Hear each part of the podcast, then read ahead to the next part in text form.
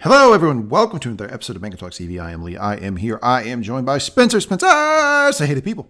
Hey, everybody. Spencer, we are here for chapter 14. Oh, the tragedy of Disney's Plus Mandalorian. While the episode hit me in the feels, made me sad, made me cry, made me upset, I think it was a pretty good episode. Spencer, what'd you think? I think it was solid. It was a very heavily action packed episode to the point it's almost difficult to talk about it because there's just about a 30 minute stretch in the center of where, and a lot of stormtroopers die. And that's kind of what occurs. It was still entertaining. It still had some good, still had some good moments. It had a hell of an ending to set off the. if we didn't have enough reasons to hate Moff Gideon already, the fact that they have tiny little shackles on hand just adds to them. I gotta tell you, I am boycotting fried chicken after the end of this episode. Pisses me off. Um, yeah, it's a little bad Breaking Bad reference for all the all the fans out there. Um, here's the thing, Spencer. There is a thing to talk about in this episode, and I am shocked that you are not super pumped. Like, I'm surprised you're not like Lee after the Ahsoka episode pumped, considering your fandom of a certain character that may or may not have returned in this episode. I can't believe you're like mum on it and calling this just a, a hum ho action episode, considering that return.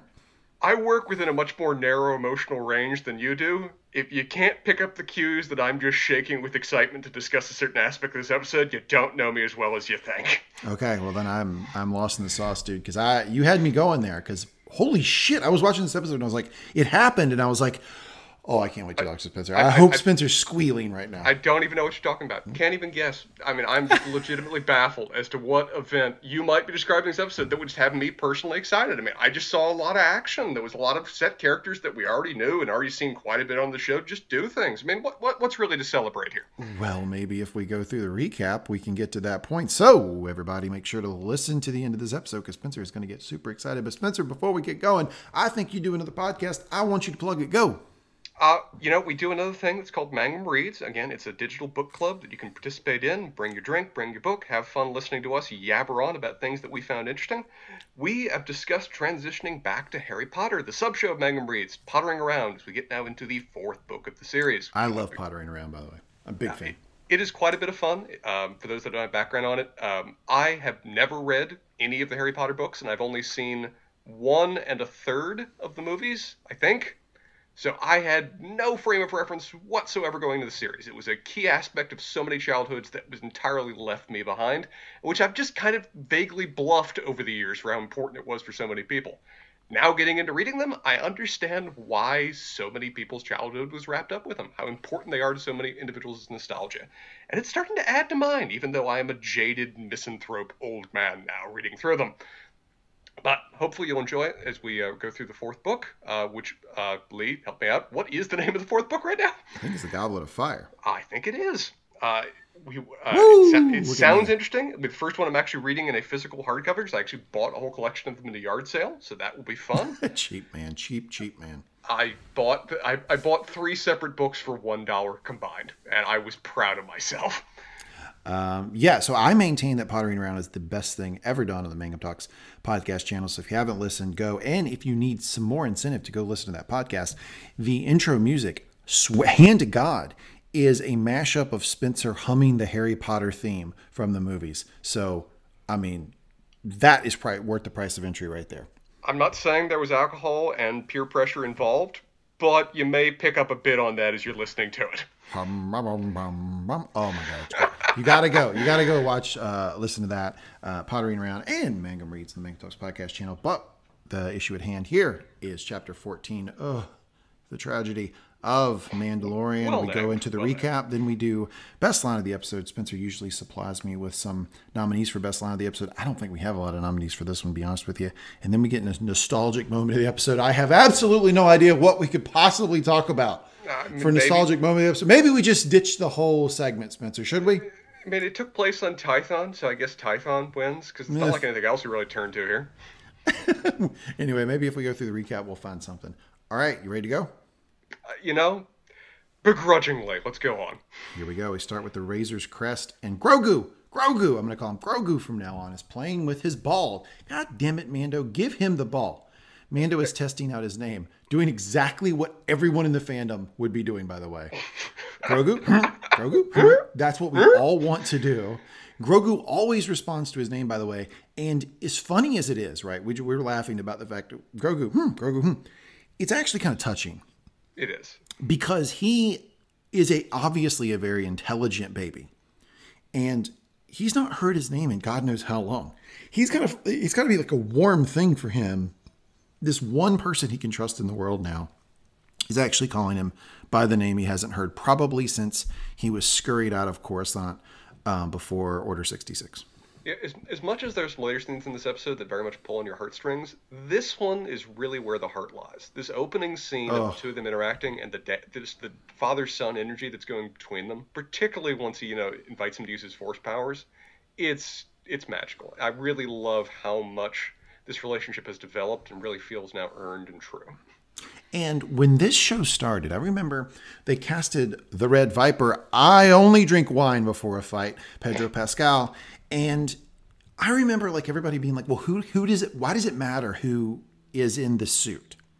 And that couldn't be, in retrospect, a dumber comment because Pedro Pascal is he really puts a lot into this character. And this scene right here is an example of it because, yeah, he's hiding behind the armor. You don't see his facial expressions, but you see his bodily cues and you hear the pitch of his voice. And oh my God, he is definitely embodying just what you talked about that dad role with Grogu. And it makes what happens at the end of the episode all the more uh, tragic. And uh, yeah, so uh, we go back into the recap. Um, he's got the ball and he's asking Grogu to grab it from him saying, Come on, kid. You know, come on, kid. And Grogu looks up, eyes closed, hand out, whoosh, grabs the ball through the force. And Mando gets super excited and slaps his knee and yells, Dank Farrik! Um, that that is my son just scored the touchdown kind of reaction right there. so happy, um, and he has then he has to stop and say, "No, no, no, you didn't do anything wrong. I'm just not bad, I'm not bad. I'm so excited. I'm celebrating." Uh, and then he turns to him and he says, "Here's a oh, here's a quote for you. When the nice lady said you had training, I just you're a very special kid. We're gonna find that place you belong, and they're gonna take real good care of you. This is Tython.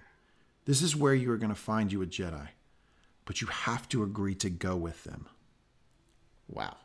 And, and yeah, you can just yeah, strong you can uh, we, we discussed it in the last episode and it's even more apparent here. You can just hear him dying a little bit side when he's saying this. He's duty bound he knows it's best for the kid. He knows he can't give him the training the the parenting that grogu desperately needs. But it's still just going to be such a massive loss to him to let this kid to leave this kid behind. I also love that when my girl ahsoka um, really kind of slipped up a little bit, kind of kind of fell off uh, for just a few seconds, and insinuated that maybe Grogu's powers should be allowed to fade. Mando, like me, like the rest of the fandom, did not entertain that concept at all. Not for an instant. he, is, he is insisting, even though it's going to hurt him to have to give up Grogu and, and possibly never see him again. He is all in that Grogu needs to f- complete his training, just like me, just like rest of the fandom. Man tells um, me my kid can practice magic. My kid gonna learn magic. There is no debate about this anymore, woman. God damn it, he is a magician. Uh, he says he can't train him. He asks Grogu if he wants to learn more of that Jedi stuff. Um, really wholesome music plays in the background. Um, and you know it's that warm sort of orchestral music uh, very major tones or major chords and um, you just know something bad's going to happen, right? It's too sweet too, of a moment. It's too hopeful. It's not yeah. just the Jedi landing down and picking him up like it's the friggin' aliens from um, mm-hmm. Close Encounters of the Third Kind. It clearly something's about to go wrong here. Yeah, you, yeah. Of course, it's just going to be he gets on the scene so and da, da, da, da, you know an armless Mace Windu drops out of the sky and picks him up and trains him forever, and he's a great Jedi. Of course, that's not going to happen um, we cut to the Razor's Crest descending into Tython, and I gotta say, I was surprised, Spencer, that we got Tython so quick. I thought we might get like an episode of him traveling, you know, maybe some sort of side quest or something. I didn't think like when Ahsoka was like, "Yeah, go to Tython, put him on the Seeing Stone." We were going to get that like in the time of the show, like 15 minutes later. Yeah, again, as noted in the last episode, Tython isn't the deep core, and I checked the modern canon. It's still in the deep core. This man traveled the breadth of the galaxy to get to this point. Again, we're either doing Littlefinger style travel here, or they just decided to yada yada like a month or two of moving of moving through the galaxy. I think that's what they did. I think they yada yada it, but it's just interesting to me. We get it so fast, like within the, the, the show time. I mean, I, it just Again, makes me kind of wonder what the hell we're going to get the rest of the season because we got two more episodes after this. It's it's interesting. This show could really be a lot longer if they wanted it to be. It, yeah. It's a it's a tight mm-hmm. eight episodes, but this could easily be a thirteen episode season, and it would still have a lot of material to work with. I bet. Yeah, completely agree. Mando immediately finds the seeing stone and he circles it, and a beautiful shot of him circling the temple because you're you're inside the cockpit and you're seeing like the the Razor's Crest is like at an angle circling the seeing stone, and you're seeing it outside the cockpit window. And man, it is it's a beautiful shot. They did a great job with the CGI.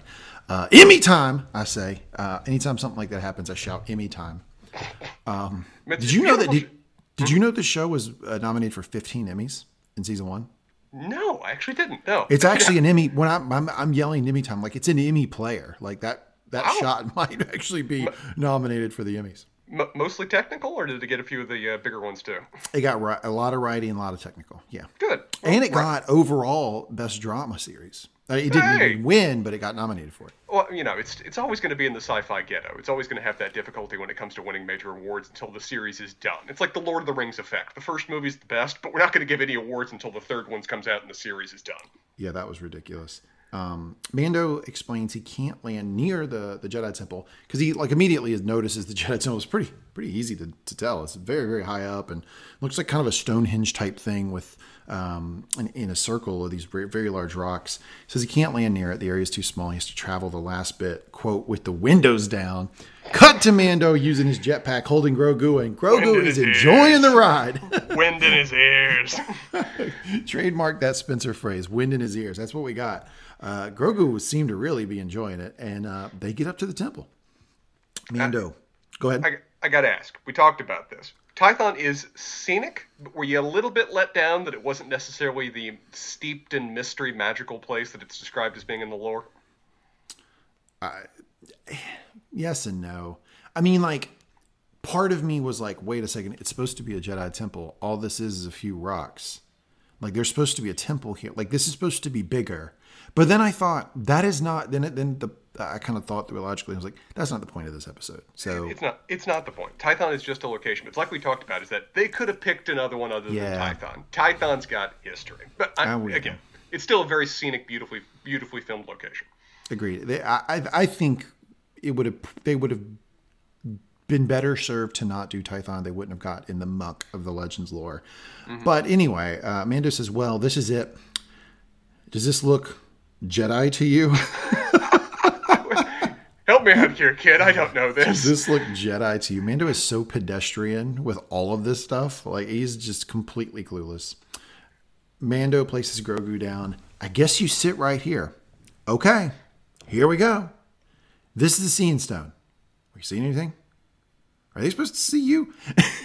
and he he's again very pedestrian, very like childlike knowledge of the force. Doesn't know what the hell's going on, but also kind of talking for the fandom because I, uh, Spencer, I don't know if you know through Legends lore or background that I'm not aware of. I'm not sure how the Seeing Stone works. I don't know if he's seeing Jedi. They're seeing him. How it, you know, who who's communicating with who in the Force.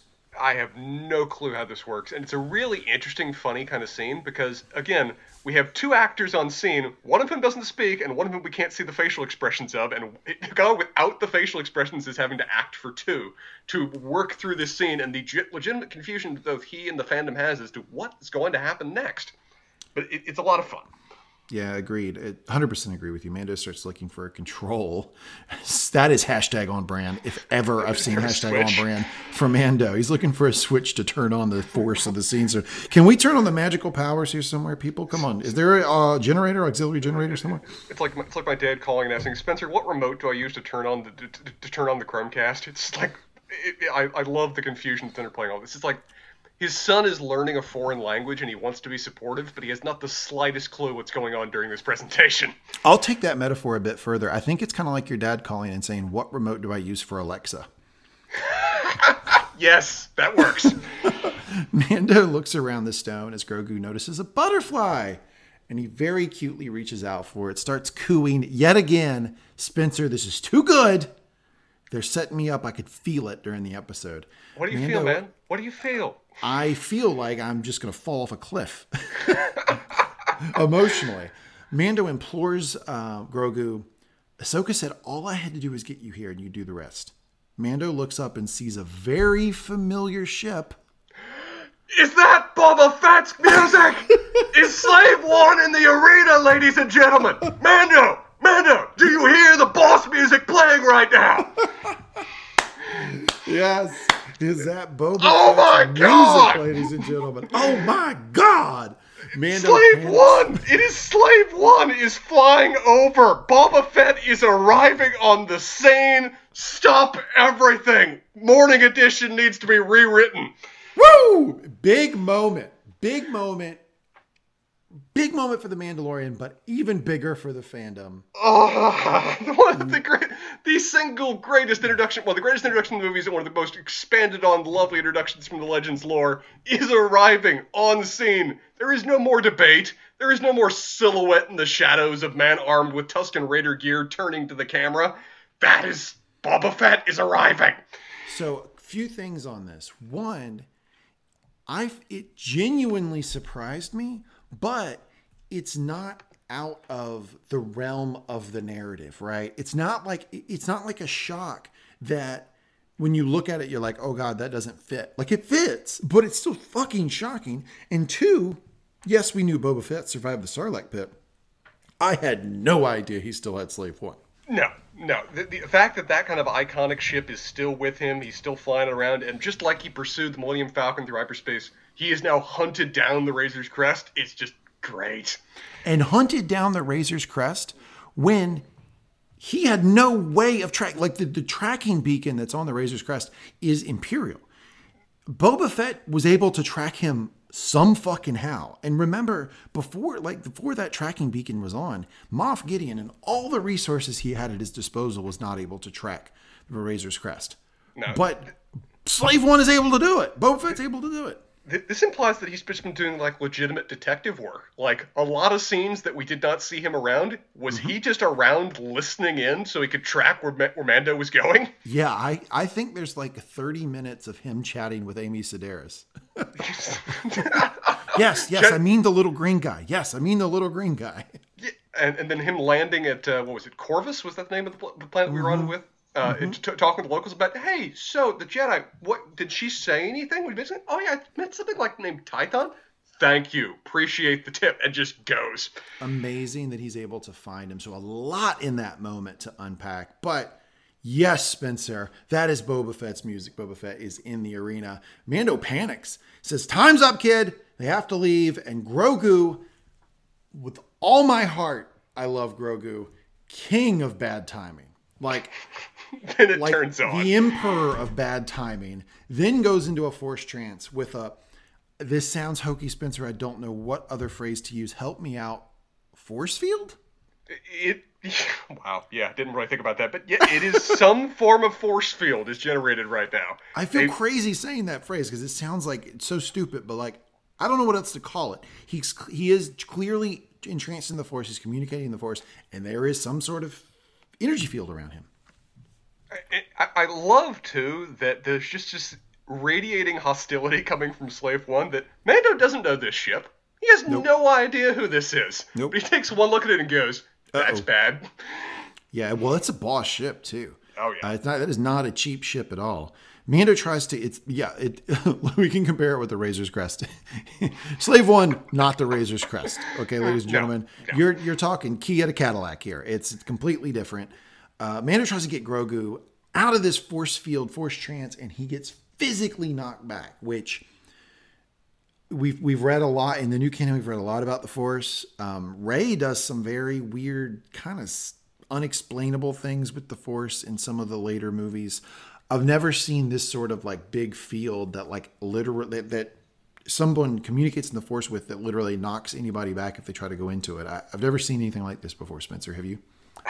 There have been aspects of like, again, force shield or, for, or, or force bubbles that I've seen before in the lore, or seen some implied, but they have this kind of very visible, radiating, shooting up into the sky effect. It makes me wonder to what degree is this the temple, is this the planet, and to what degree this is Grogu working working together with it. Yeah, I'm not sure. Mando uses Mando vision to see someone cloaked leaving the ship. Who could that be? I wonder. Mando runs down the hill as Grogu is still in the Force, and he gets fired on with what sounds like a very large gun. I've been tracking you, Mandalorian.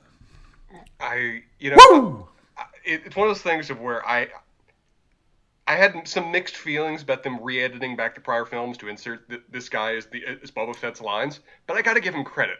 The gravitas that he brings to this role. this just the deep, concentrated, efficient confidence that he engages in his actions is just great. It's strong. Uh, Mando, are you Jedi? Or are you after the child? The man removes his hood, and ladies and gentlemen, it It's him. indeed Boba Fett in the flesh from Tatooine. He's found him. He is here. And is still armed with his freaking gaffi stick and his Tusken Raider Giselle. Just like this is what he has now. I would love to know more about what he spent, how he spent the last five years to be equipped in this manner. I have an inkling, Spencer, that in some form of media, you're going to get that answer at some I- point. I'm not sure if it's a show. It won't be a movie. I it might be a comic, it might be a book, but you are going to get that answer if you want to go find it. No, no, man. I, we've discussed this. Disney is very sparing when it goes into discussing this kind of material. It gives us like a one movie, and it just leaves it to the fan base to develop its own things afterwards. I think it is very unlikely they're ever going to expand upon anything that is hinted on this show. Never find any other sources of revenue now. Um, um, I'm here for the armor. Mando, if you want my armor, you'll peel it off my dead body. Not not a leap for Mando to assume that he's talking about his armor. Every fucking person he meets wants his armor. We've talked about this on the show. It's like walking around with like a stack of hundreds on your chest. Um, Boba Fett explains he doesn't want Mando's armor. He wants his armor that you got from Cobb Vanth. Cobb Vanth, probably the first time you've ever actually used this name on the. Am I pronouncing that right, Spencer? Uh, I think it's pronounced Seth Bullock. Ah, there it is. Seth Bullock. It, it, the, the spelling's weird, but I think that's how you pronounce it. Yeah, I was off on that. Cobb Vance. No, no, no, that's that's wrong. Seth Bullock. Um, if you if you're unaware of where he's from, he's from Montana. Uh, sheriff. Um, yeah, whole thing. He's, he owns a hardware store. He spent but he spent time both in the Dakotas and on Tatooine. The man ranges far. This uh, Mando asks, "Are you Mandalorian?" Great line here, potential line of the episode from Boba Fett. I'm a simple man making my way through the galaxy, like my father before me. Oh my God, Spencer! I don't know if you caught it, but we've got a double reference in that in that line. Double reference. We get Jango Fett reference. I'm a simple man making my way through the galaxy, and we get a Luke Skywalker reference, like my father before me said in Return of the Jedi. It's a great series of lines. It's a great series of lines. It, it, I was really almost. I was kind of surprised at myself how much a reference to Jango Fett would touch me. I mean, he's in what is debatably one of the worst of the prequels, and we only have three to pick from. But Attack of the Clones was not great, but he was a good addition to it, and he clearly had a lot of history that would have been fascinating to see more of. So seeing his name dropped here, I was I, I got a little bit teary for a second to hear that kind of legacy proudly announced by Boba Fett. So good, such good writing. Mando asked if he took the creed. Boba Fett said he has allegiance to no one. He goes on to explain that the armor was his father's. Mando asked, What would stop me from killing you right now? Boba Fett says, Well, if you do that, sharpshooter has a lock scope and will unload it by the time my body hits the ground. Mando points out he's got Beskar. Hmm, I've got Beskar. I've got one with armor. Huh, huh, huh. Boba explains the sniper won't be shooting at him, it'll be shooting at Grogu. Uh, unclear to me at this point if a sniper bullet would actually go through Grogu's Grogu's force field. I think that's a little that's a little detail that Boba Fett was not quite ready for. Yeah, I think it's detail Boba Fett's not not quite ready for, but I think it's also a detail that Mando is in no way emotionally ready to test. No, not at all. But uh, you know, if Finnick, we, we- we'll get to Finnick later. Oh, sorry, spoiler. Um, does unload. I'm not sure it's going to touch Grogu. To be honest with you, I, I I would bet that it wouldn't. But again, we don't have any any way to know that. I'm very much from what we've seen of how force powers can work to actually block bolts or even absorb bolts. Uh, I'm very inclined to think that it wouldn't, but like hell, does Mando have the slightest clue that that's a possibility? Yeah. Uh, Boba Fett hears a voice, or uh, sorry, Mando hears a voice, and if you remember, I don't miss. Ladies and gentlemen, is that Finnick's music? That's right, back in the flesh, over the top rope. Finnick back from the dead. Great uh, holy shit though because if you're gonna bring back any of the like bit characters that have been killed i'm gonna say finnick was top of my list Very much so. We both talked about how quickly we found that character interesting and how disappointed we were that she was taken out so quick. It was. Re- I was very. i was both.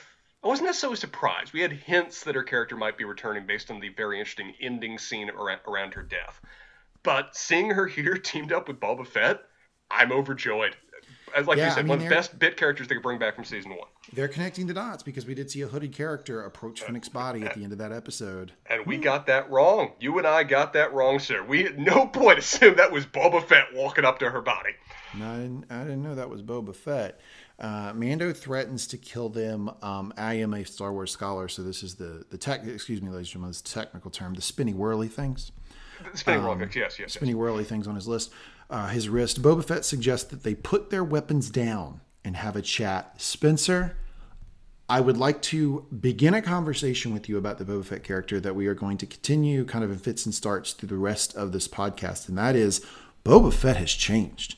Boba Fett has grown up. He has matured. I mean, there there are elements of this the Legends character. He's a very complex character in the Legends lore, but it almost I don't know to what degree it is rewriting or them suggesting that he has over the course of what he endured over the course of several years now become a much more adult figure, a much more mature figure, much more not defaulting to violence as his first nature of actions that he does.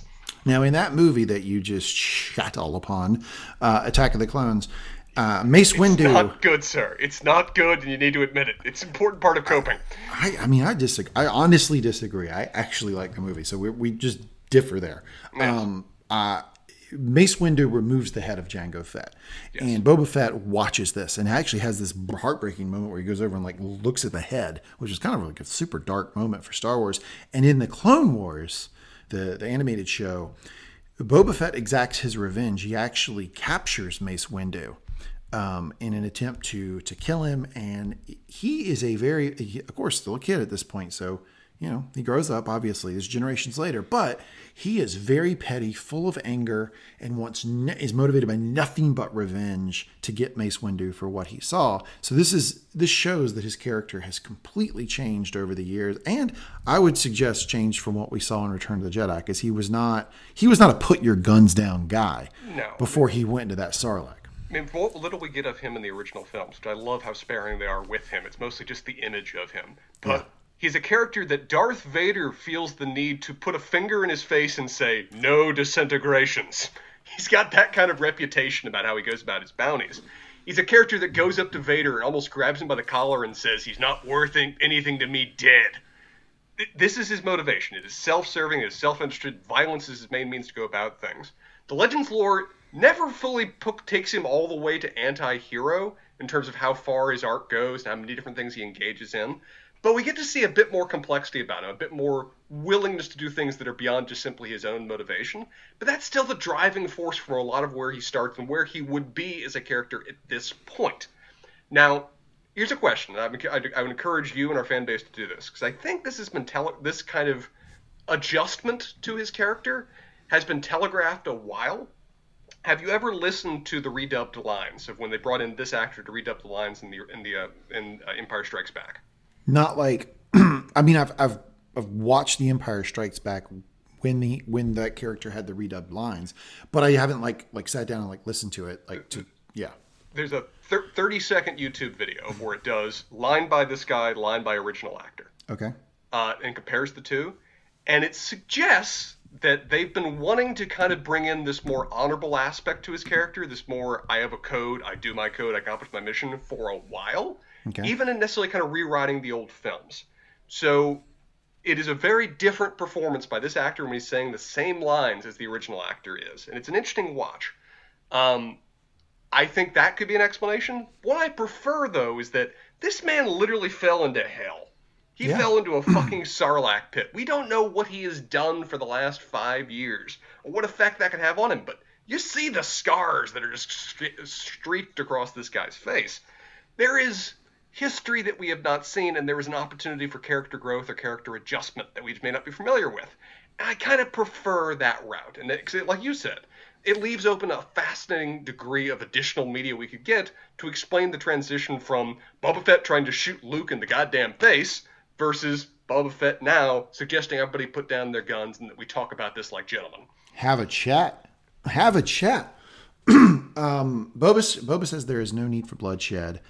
Um, Mando uh, asked them to put the gun down. Boba says they'll do it when he puts down the jet pack. Okay. All right. Spencer, I'm anticipating a quibble. I'm anticipating a quibble with the putting down the jetpack. Do you have a quibble? I got a little bit of a quibble just because I just don't understand the focus necessarily on the jetpack. Did you? So it makes sense to me in that he's he's trying to create a level playing field. And he knows that with the jetpack on, Mando can at any point shoot up, get leverage, you know, be a moving target and just kill the both of them.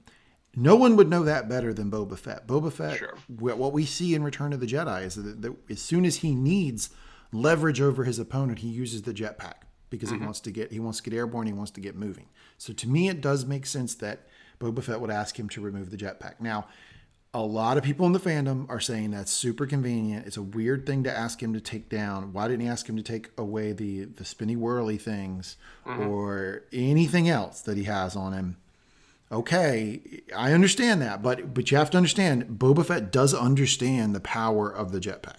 It, it, it works enough for me, and it's also him also probably reading what limited things you could reasonably ask Mando to put down right now that's a concession that Mando is willing enough to do in a way that he might not do some other things. And from Fett's perspective, like you said, it's removing one thing that he'd have the least amount of control over. Because the rest of Mando's armor, Fett knows the weaknesses. He knows the gaps.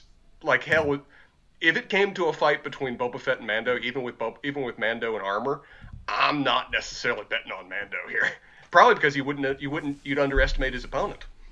Finnick comes down and says, "You look like you've seen a ghost." Mando, you were dead. Boba. Boba, she was left for dead. Uh, let me. She was left for dead on the sands of Tatooine, as was I. But fate sometimes steps in to rescue the wretched. Great fucking line. Not a great impression, by the way. I'm still working on it. But holy shit, great line. But fate sometimes steps in to rescue the wretched. It's a great line. It is, and you know, I'm gonna give you credit, man. I pretty impressed, honestly, with your accent, given this time le- le- uh, leveling it out. Look at me! Thank you. I get the I get the, the point from Spencer there. Yeah, fate sometimes steps in to rescue the wretched. I think that's obviously a potential best line of the episode. I loved it. I, I thought that was really great writing. It is. It's a good one. Uh, God, I love how he says Tatooine too. A Tatooine. Left for dead on the sons of Tatooine. He says Tatooine. He I don't know how he says Tatooine, but it's the right way to say Tatooine. Everybody else is saying it wrong. I, I gotta listen. I, I, need to listen to this actor's accent outside of this role because if that's just the, his natural New Zealand Maori kind of accent, I'm that is awesome. Yeah, he needs to do more voice acting if that's the case. Fennec says that Boba Fett was the fate. He was that fate, right, that stepped in to rescue her, and shows that she now has metal insides. So she's a little bit Darth Vader esque. uh, Boba reiterates that he wants his armor. Mando says it goes against the Mandalorian Creed. what the fuck, Mando? Like, just shut the fucking man, his fucking armor. Um, now there is a quibble that is inherent. It's unspoken in this entire conversation, Spencer. I would like your reaction to the potential quibble of why the fuck didn't Boba Fett take this armor from Seth Bullock sometime in the last five years? Why is he waiting to take it from Mando? I don't know. There's a lot of ways we could hand wave this. There's a lot of ways we could explain this. The fact that he has Slave One means he might not have always just been on Tatooine. He might have returned relatively recently to see this. We don't. The one now that we know he has a spaceship, we don't have any reason to, to suggest that he was just hanging out with the Tuskens this entire damn time. So maybe that works. Maybe he felt like he could talk with a Mandalorian and a Mandalorian would understand this. It could again suggest that he's a person that does not want to default to violence against people he doesn't feel like he deserves it anymore in a way that probably would inevitably resulted if he just walked up to Cobb Vanth and asked, sorry, Seth Bullock and asked for it. There you go. Um, I don't know. There's any number of ways we could hand wave this. They just haven't given us enough to be certain which one is the one they intend. Yeah, uh, I've got two potential answers here. One is that he didn't ever feel confident that in hand-to-hand combat he could beat the armor. Um, and that's who knows. I don't know. I mean, Boba Fett's a badass. He proves it later, but I mean that armor has a lot of tricks and stuff, and he knows that, that uh, Seth Bullock knows how to use at least some of them. So maybe he didn't feel like comfortable that he could he could defeat the armor one on one, and he didn't have really any backup until he, you know, got got Fennec. Uh, he, he put Finnick back to life, and she she became indebted to him. And by the time that happened, Mando already had the armor. So I, I don't know, or it could be that maybe he felt like the armor was being put to good use and he didn't feel like stepping in because he felt like Seth Bullock was using the armor for a righteous purpose. I don't know. One of the two, maybe. It's not clear, but there are enough explanations that it doesn't hurt me enough. I can get, I can create my own head canon here without too much of a struggle. Uh, then, uh, then we get this from Boba Fett: "The armor was given to my father Jango. In exchange, I guarantee the safety of the child as well as your own." Now, uh, I don't know about you, Spencer, but I was at the poker table watching Mando with the royal flush that hit on the river saying, fucking call the bet. Take the deal, Mando. This is Boba Fett you're talking to. Give him the armor. He's just told you that he will guarantee the safety of Grogu as well as your own. You have been absolutely struggling to keep Grogu safe. Take the deal. Would you consider Mando a man that trusts easily? You're you're absolutely explaining why he doesn't take the deal, and you're 100 percent right. I'm just saying. I know it's, it's a, a, good fucking deal. It's a he, great deal. He also does not know Boba Fett. Perfectly possible that even he knows if Fennec. He, he knows Fennec, sure. But here's a question: Despite Boba Fett's reputation, knowledge throughout the galaxy, if he dropped his name right, he did drop his name right here, and I don't, I didn't see any reaction from Mando. I don't think he even knows who this is. It might have been long enough that he forgot. It also might have been that where Boba Fett was uh, infamous, where he was known, is probably in the Empire circles, right? Because like when when Darth Vader needed a bounty hunter, yeah, he called some other ones, but right at the end of that line, even standing up a little bit, a little bit higher, he gets special treatment from Darth Vader is Boba Fett. So it could be that where Boba Fett was famous slash infamous, it just was a different circle than what Mando's from. Could very be possible. that. It also is uh, very possible too that just it, it, it's another further reflection on the very purposefully limited education that Mando got. I mean, he didn't know other Mandalorian customs. He didn't know that other Mandalorians operated differently. Maybe been a very pointed thing that the armor and his group, um, what were they called again? I, I, I, uh, Children of the Watch was that it? Uh, yeah, Children of the Watch. Yeah, that's right. Yep, Children uh, of the Watch that they just didn't want them to know about different other Mandalorian ways of life because Boba Fett clearly does not fit into a lot of the aspects of their philosophy. I agree. Fennec explains that the bounty on Grogu has risen significantly. That's not a shocker. Fennec says he could buy 10 suits of armor for the price on Grogu's head. Slightly concerning. That That's is... I would say slightly concerning. I mean, we know that this the armor that Mando has is so valuable that uh, like handfuls of people now have on screen given their life to try to get it. It's so valuable that pretty much, and I've talked about it, every fucking conversation Mando has to have starts with, "Man, nice armor, I'd like it. Can you give it to me?" She says ten suits of armor for the mm-hmm. price on Grogu's head. Even more, and then and then of course Boba says, "I think we're offering a failed fair deal considering the circumstances. More than fucking fair, Boba." Oh, yeah. more than and, fair. And you, you also got to keep in mind that Mando was paid in this suit of armor to catch the child in the first place, and not even all of the armor. He was paid like was just like the breastplate. Was that? Yeah. I think that was his payment, and that yeah, was, it was like two of, of, those little blocks to, to take Grogu. So think about how how high the bounty on Grogu has gotten, and I I'm not surprised by that. By the way, not surprised. I'm a little startled at the number, but I'm not surprised it got really high because Moff Gideon is a a vindictive, angry person who can get tunnel vision. We know this from other literature in the Star Wars universe, and he is singularly focused on getting Grogu. Oh yeah, but I mean, like, and just into like relative comparisons of the prices we're talking about here, this is this is like Moff Gideon saying, "Hey, give me the child, and I'll trade you, I don't know, a Nebulon B frigate." That's the level of price we're talking about. At this Unbelievable. point. Yeah, it's so high. But and Boba does, you know, iterates that they have a fair deal considering the circumstances. Everyone looks up and is that the Empire's music? Yes, we have an Imperial transport come flying in and lands near Slave One and the Razor's Crest. Mando runs up the hill, does not pick up his jetpack, gets to the top and tells Grogu they have got to go. But Grogu is still in the Force. Mando tries to get into it. He pushes hard this time. Very close, step by step by step. I think he got about a foot away from him, didn't he, Spencer? He got very close this time. He was almost within touching distance, and but again he was propelled back. Doesn't get knocked out this time as much, but you know. No, this time he got knocked out. No, this time he This got is knocked out. okay, gotcha. this is the one where he flew back, hit the ground, and appears to be knocked out. Then Boba Fett and this is, I felt like this is very interesting and very telling about where Boba Fett and Finnick are coming from with respect to Mando because they have this standoff with them, right? Like it's like they're like looking at each other, like maybe you could, maybe we're gonna shoot, maybe we're gonna shoot, and then when the Empire, when that music plays, they come into the squared circle. Uh, Boba Fett and Finnick immediately get in a sniper position and start firing. So I don't think their heart was ever in this sort of battle with Mando. I don't think they ever had real beef with Mando. No, clearly not. And also from their perspective too, and as I think is hammered home later on in the episode, they set down terms. They made an offer and they intend to fulfill that. Yep. Even though Mando did not formally accept, from their perspective, we set on our honor that we would do this in exchange for that, and we're going to start performing now.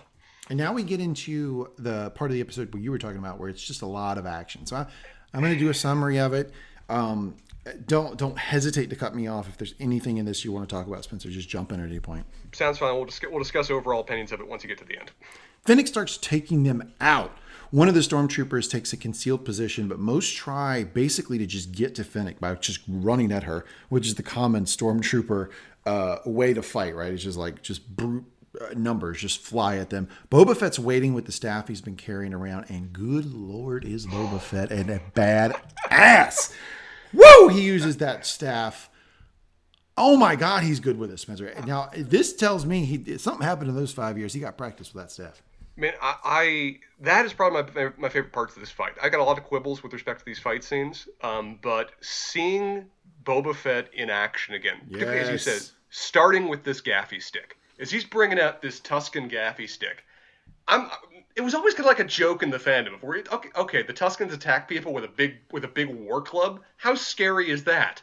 Well, wow, This man know. is shattering plasteel with this thing, and the look on his face, the concentrated, focused rage that this man is going about his actions, is just delightful. bad ass. Very brutal scene here. Boba Fett takes out a handful of stormtroopers, and it looks like at the end he actually caves in the face of one of them. Oh, yeah. Spencer, this is this is not your mom and dad's Star Wars. This is a different Star Wars we're dealing with. This this guy got his face caved in. More stormtroop, stormtroopers pour, pour out. One of them sets up a cannon, and a few others set up an e-web. Finnick keeps firing uh, from up top, moving between boulders. Um, she's very very smart. Uh, very smart Halo player here, right? She's moving between Yes. uh, Cover to cover. boulders. Yeah, cover to cover. Uh, the, they fire a shot from the cannon at her that loosens a boulder. Finnick then dislodges the boulder with her feet and it barrels down the hill toward the stormtroopers who puzzlingly do not move. The guy with the E-web even tries to shoot the boulder, I guess to explode it maybe. Pretty sure that guy has played too many video games because that's some shit you do in a video game, not some shit that works in real life.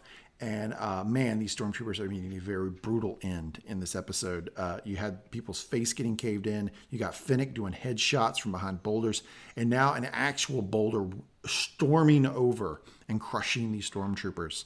Um, you know, at, the end of this scene, it's pretty. It's pretty brutal. Cut to Boba Fett taking out some of the guys shooting at Finnick. I love the Boba Fett music. I don't know if you caught this, Spencer, but Boba Fett has his own music. Every time he's kicking ass, there's his, it's a different music that plays. It, is it is good. I love.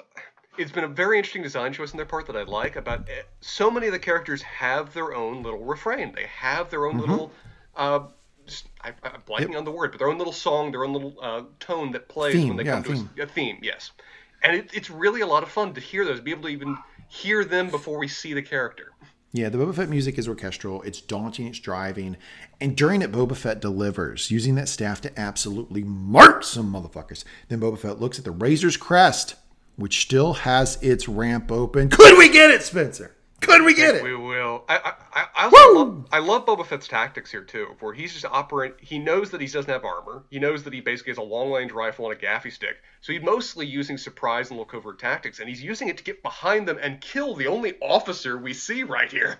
Yeah, fucking boss. Cut to Fennec shooting some stormtroopers who are trailing her, and she's able to kill them after a very killer jump shot move that gets the slow mo treatment from the producers here fucking awesome. She like does a spin as she's jumping down like the side of a hill and just firing away. Mm. Then she looks up and another fucking Imperial transport is landing.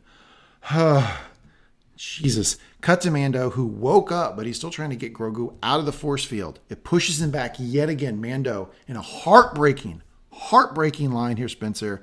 This is tear worthy. Um, no shame in it. He says, Okay, I'm going to protect you. I'll be back soon. Mm-hmm. Then Grogu, as I mentioned before, he's got the crown. He's number one. He's got the gold medal. King of poor timing comes out of the force and collapses. Scared the shit out of me when that happened.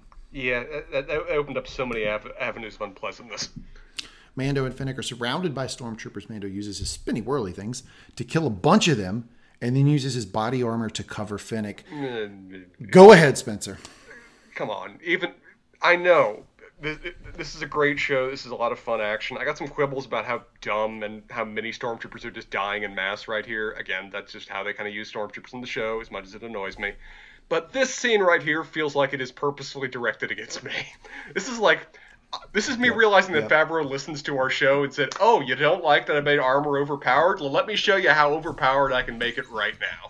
Unbelievable, man. He literally is just, and these stormtroopers are like 20 feet away, and he's literally just like putting Fennec behind him and just taking blaster shots. I have never really had a problem with the the power of Beskar, or the strength of Beskar in the show until that moment. I, that flipped it for me. Just so you know, like now I'm I'm kind of with you. I thought that was a little bit too much.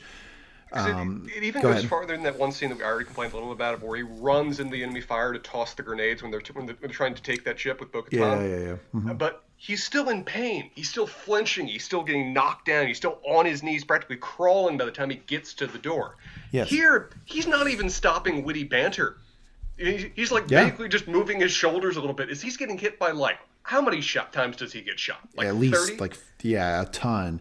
In that witty banter, he mentions he owns owes Fennec for the last time. She says, "No, we have a deal." Important line because, as you pointed out, Spencer, they set the terms of the deal. Fennec is establishing we have a deal. Mm-hmm. Mando keeps shooting stormtroopers as he takes direct shots to his armor. Then, boom! A grenade is thrown right in the middle of the troopers. Is that Boba Fett's music? Yes, it is, ladies and gentlemen. Boba drops in using his armor. We see Boba Fett in the in armor. Armor in, in the, the armor. armor. The man has returned. He has picked up his sword. Oh my god. Ooh. Spencer, cigarette time. Using the blasters he has on. At one point, even using shots fired from his fucking knee, Spencer. It, He's got a gun in his knee. And we t- you talked about Cobb Vanth understanding the armor. Bet you money he had no clue that half this stuff was there he didn't he didn't know about the knee the knee blaster. I'm pretty sure about that. That was enough to freak out the troopers. By the way, very funny. I thought that was a funny detail when Boba Fett starts working everybody in his armor. The stormtroopers go fall back, fall back, retreat, retreat. We're done. So we done. know this guy. They're done. The two Imperial transports take off as Boba Fett walks around like a badass, his music playing. Boba uses Boba Vision to lock in the transports fires the one remaining missile in his backpack, which I referenced all the way back in episode one. Uh, our review, our Mangum Talks TV review of episode one, I noted this. Noticed that there was one missile still left. Uh, Seth Bullock used one in a flashback. There was two in Return of the Jedi. Seth Bullock used one. He still has one. He uses it, fires it. It hits one of the transports. The one on the top, it explodes and falls into the other. The proverbial two birds, one stone right here. Both fucking transports transports are destroyed, and Spencer Boba Fett is a beast. Mando says, "Nice shot, funny line from Boba here. I was aiming for the other one." I love that kind of Magnificent Seven reference. It's a great line. I'm almost willing to believe he's just kidding with respect to that and just being humble. Yeah, I think that's what he was doing. Then they see a huge, huge shot get fired, and it hits the Razor's crest and completely fucking destroys it. Spencer, this is the this is these this is the spaceship of the show. This is the Millennium Falcon of the Mandalorian. And in a second, I had I did not see this coming. This absolutely stunned me. But the Razor's Crest is no more. Yeah, man, I was legitimately shocked. Razor Crest isn't just destroyed. This isn't What? like the don't worry, they can fix it. This is the million dollar man situation. They can make it better. It is freaking ash by the time this episode is done. I couldn't believe it. I, I it absolutely stuns me that the Razor's Crest is gone. I mean, Spencer, I have got a Lego set of the Razor's Crest. The Razor's Crest has merch, and they just fucking destroyed it.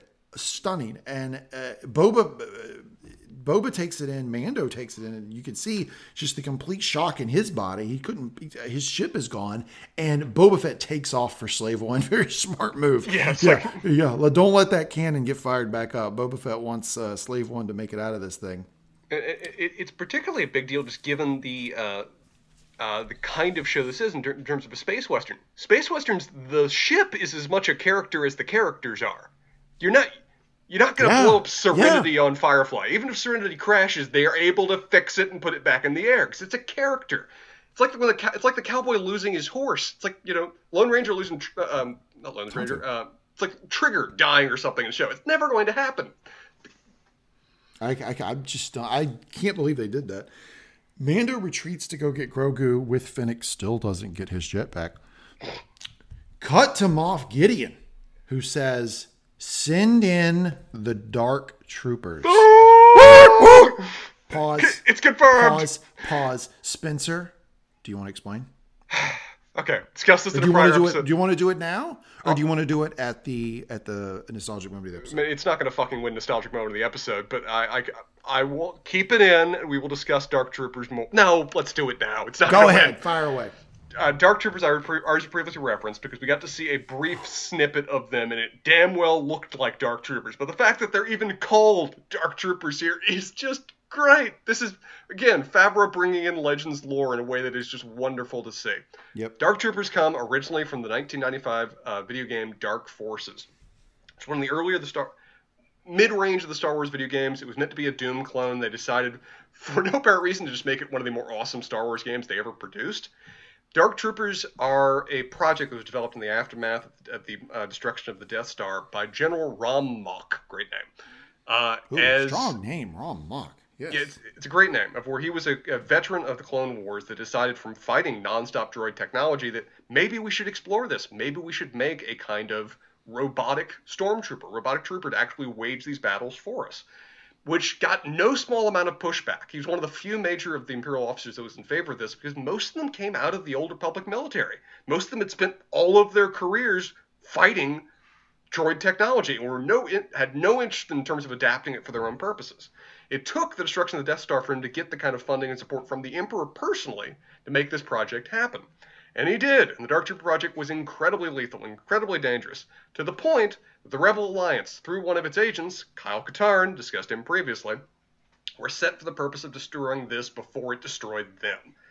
They succeed through no amount of difficulty, even kill General Rom Mohc himself as he actually wears a, a version of Dark Trooper armor to fight our hero, and destroy the bulk of the Dark Trooper Project's resources in a way that we were thought at the time might banish it to the annals of history, particularly since the Emperor turned against droid technology heavily in response to the failure of this project. Ended several other pot- potentially very powerful projects until we get more into the aftermath of the, of the um, Battle of Endor and the uh, legend lore that we get to see thereafter. Seeing Dark Troopers name dropped here, seeing them in the I was going to say flesh, but that is in no way accurate in terms of describing Nope. them um, is incredible just because it opens up so many fun things to now explore in the modern canon lore. Like, how did Grand Moff Gideon, Grand Moff Gideon get this technology? Did he previously work on the project? He's ISB. He might have actually been under General Maybe, maybe, or he got access to it when he, you know, took over a what appears to be a huge leadership role of what's left of the empire. Very possible, very potentially likely. But he's not only taken it over, he's not only rediscovered this now lost tech, he's made it reality. He, these are Dark Troopers phase three, at least phase two, maybe even phase three that we're seeing at work here. Yep. And if we get Dark Troopers, does that mean we get the rest of the things that we got in Dark Forces 1, Dark Forces 2, Jedi Knight, and everything else we got to see of Kyle Katarn's adventures? I don't know, but I'm so excited to find out. So just want to point out everything that Spencer said is not canon. It's not real, but It could be. he yeah exactly. Uh, why i wanted to give that space and why spencer you know went into it as deep as he did is we know that favreau is pulling from that. So we just don't know how much he's going to pull in. At this, at this point all of it is is not part of the canon but, but we don't know. I mean some of that could definitely get pulled in because god damn it these are dark troopers. And god damn it spencer i don't like them one fucking bit. Because what can these droids do? They've got jets built into their feet and it looks like four of them, and they head straight to the Jedi Temple to a napping Grogu. They land near the Seeing Stone as Mando and Finnick scramble to run up the hill. Great music playing here. Sad minor key, really, you know, enveloping the emotions of the fandom here when we see, that's right, one of the Dark Troopers walk towards Grogu as Grogu wakes up, picks him up, and all four take off as Mando and Finnick watch. Mando has officially lost Grogu. And they're utterly helpless here. He doesn't have his ship. He doesn't have his jetpack. There's nothing that he can do. The closest thing they have is, you know, Slave One now trying to catch up with these guys. But what can he even do at this point? Yeah, and so that so that that that actually plays out because Finnick comes Boba Fett, um, who's on Slave One, and says they've got the baby. Don't let them get away. Boba says affirmative. Says he has a lock. Mando says stop. Of course he says stop. What the fuck are you doing, Boba Fett? What are you just gonna b- blow him out of the sky? Unbelievable. Says he does not want to hurt the child. Boba says copy. Says he'll do a loose follow to see where they're headed. I think that's ballsy. I don't. I, I mm-hmm. mean that, that bolt came out of the sky and completely incinerated the Razor's crest. I don't know if I would be doing a loose follow, but he watches them fly into what looks like an Imperial Star Destroyer. Spencer, I think we talked about before. Maybe it's modified a little bit, but Boba says they're back. The Empire, they're back. Finnick, that can't be. The Outer Rim is under the jurisdiction of the New Republic. Great fucking job they're doing, by the way. Yeah, thank you, New Republic. Yeah, what am I? What am my tax money going to? Jesus Christ, awful New Republic. I can see why. I can see why the, the First Order comes in and, and takes up a power vacuum. They're doing fucking Now, nothing you, here. Now, you listen here, you little shit. I was taking this for a second, but I'm going to stop you right there. How, do you really Go. think any of these guys have actually paid taxes? I ask you. That's the only point I wanted to focus on there. Thank you. Well, probably some transit taxes, right? Probably like in order to go into a sales tax at some point down the line. Yeah, I, I don't think they're doing any income tax. That's for darn sure. But man, what the fuck, New Republic? Like, what are you doing? Uh, bit of an inconsistency to note here. Uh, again, I checked the canon page. Tython is in the deep core. Is on the show Tython in the outer rim? Given what Finnick just said, Could be an inconsistency. Yeah, you may you may have caught him. You may have caught you may have caught Favreau with his pants down there. Boba says this isn't a spice dream. I can see the Imperial cruiser with my own eyes. And then he smartly says heading down. Because if that fucking ship gets blown up, where the hell the hell are they even going to get off the planet? Cut to Mando as his music plays, looking at the complete utter wreckage of his ship. He's doing it alone. I think Boba and Finnick are basically letting him grieve his space. ship. Very, very tough scene. Mando's lost everything. His ship is gone. Grogu's gone. Presumably, all of his money is gone. He picks up the ball that Grogu liked to play with. Um, I'm gonna bet you dollars to donuts. I bet you every dollar I've got in every bank account I've got that our little Grogu is gonna get that ball back at some fucking point because he makes a point to pick it up and put in his put it in his pocket. The Mando music is modified here. A lot of sorrow. It's much slower. Yeah, Go ahead. much more som- much more somber. It's much more slow paced. This is a moment of grieving, not only for the ship, but for the loss of everything that he's now come to value. I mean, the ship the ship is bad enough, but he would trade the ship for the kid in a heartbeat. Hundred percent. Yeah. I mean, I think that's. I, I think he's like. I think honestly, I think part of the sorrow for the ship is he's thinking, well, this was the only possible way I was going to be able to get him back is through Yeah. the ship. Yeah, I mean, on the note you also said about giving getting a Baby Yoda the toy, totally going to happen, totally going to occur. That's never going to. If he ever gets a ship again, that thing is never going to go anywhere near the drive shaft of the ship. It's always going to be in Baby Yoda's hands. But as we've discussed before, can we just like create a GoFundMe page to get Baby Yoda some toys? Like, Well, it, yeah. Well, at this point, I'm not quite sure the FedEx man's going to be able to deliver. Um, Baby Yoda's, Baby Yoda's the Imper- little Moff Gideon's. Imperial Cruiser. Can you deliver it there? Yeah, that's that's. I think that's like the dirt road treatment. I don't think FedEx goes down there. Uh, we're not going to be able to get Baby Yoda anything, but I guarantee that ball is going to be back to him at some point. Damn Mando straight. also picks up the spear. Definitely a spear, Spencer. Got a tip on it. Definitely. It's a spear. How would it? We, we got I don't we, know why they call it a stuff. It's a spear. It's got a tip on it. We're gonna have to edit this, and every every production material they've ever released, on every single wiki that's out there, they've got this wrong. It's a spear. Yeah, god damn. Dave Filoni, Jon Favreau, give us give us some money here. Give, give us a check, and we, We we'll are fix all here this for stuff. you. We'll fix all this stuff. Mando walks up and says, "This is all that survived." Boba recognizes it as Beskar. I have no idea how. At this point, at this point. Boba and Mando just yeah, it's instinctual, right? I guess they have some sort of force power with with Beskar. I have no idea how he recognizes it Beskar, but I guess he does. Boba tells Mando he wants him to look at something. It's his chain code. Spencer, can you explain chain code? I honestly hadn't really heard of chain code before the show. Do you? Did chain code exist before the show?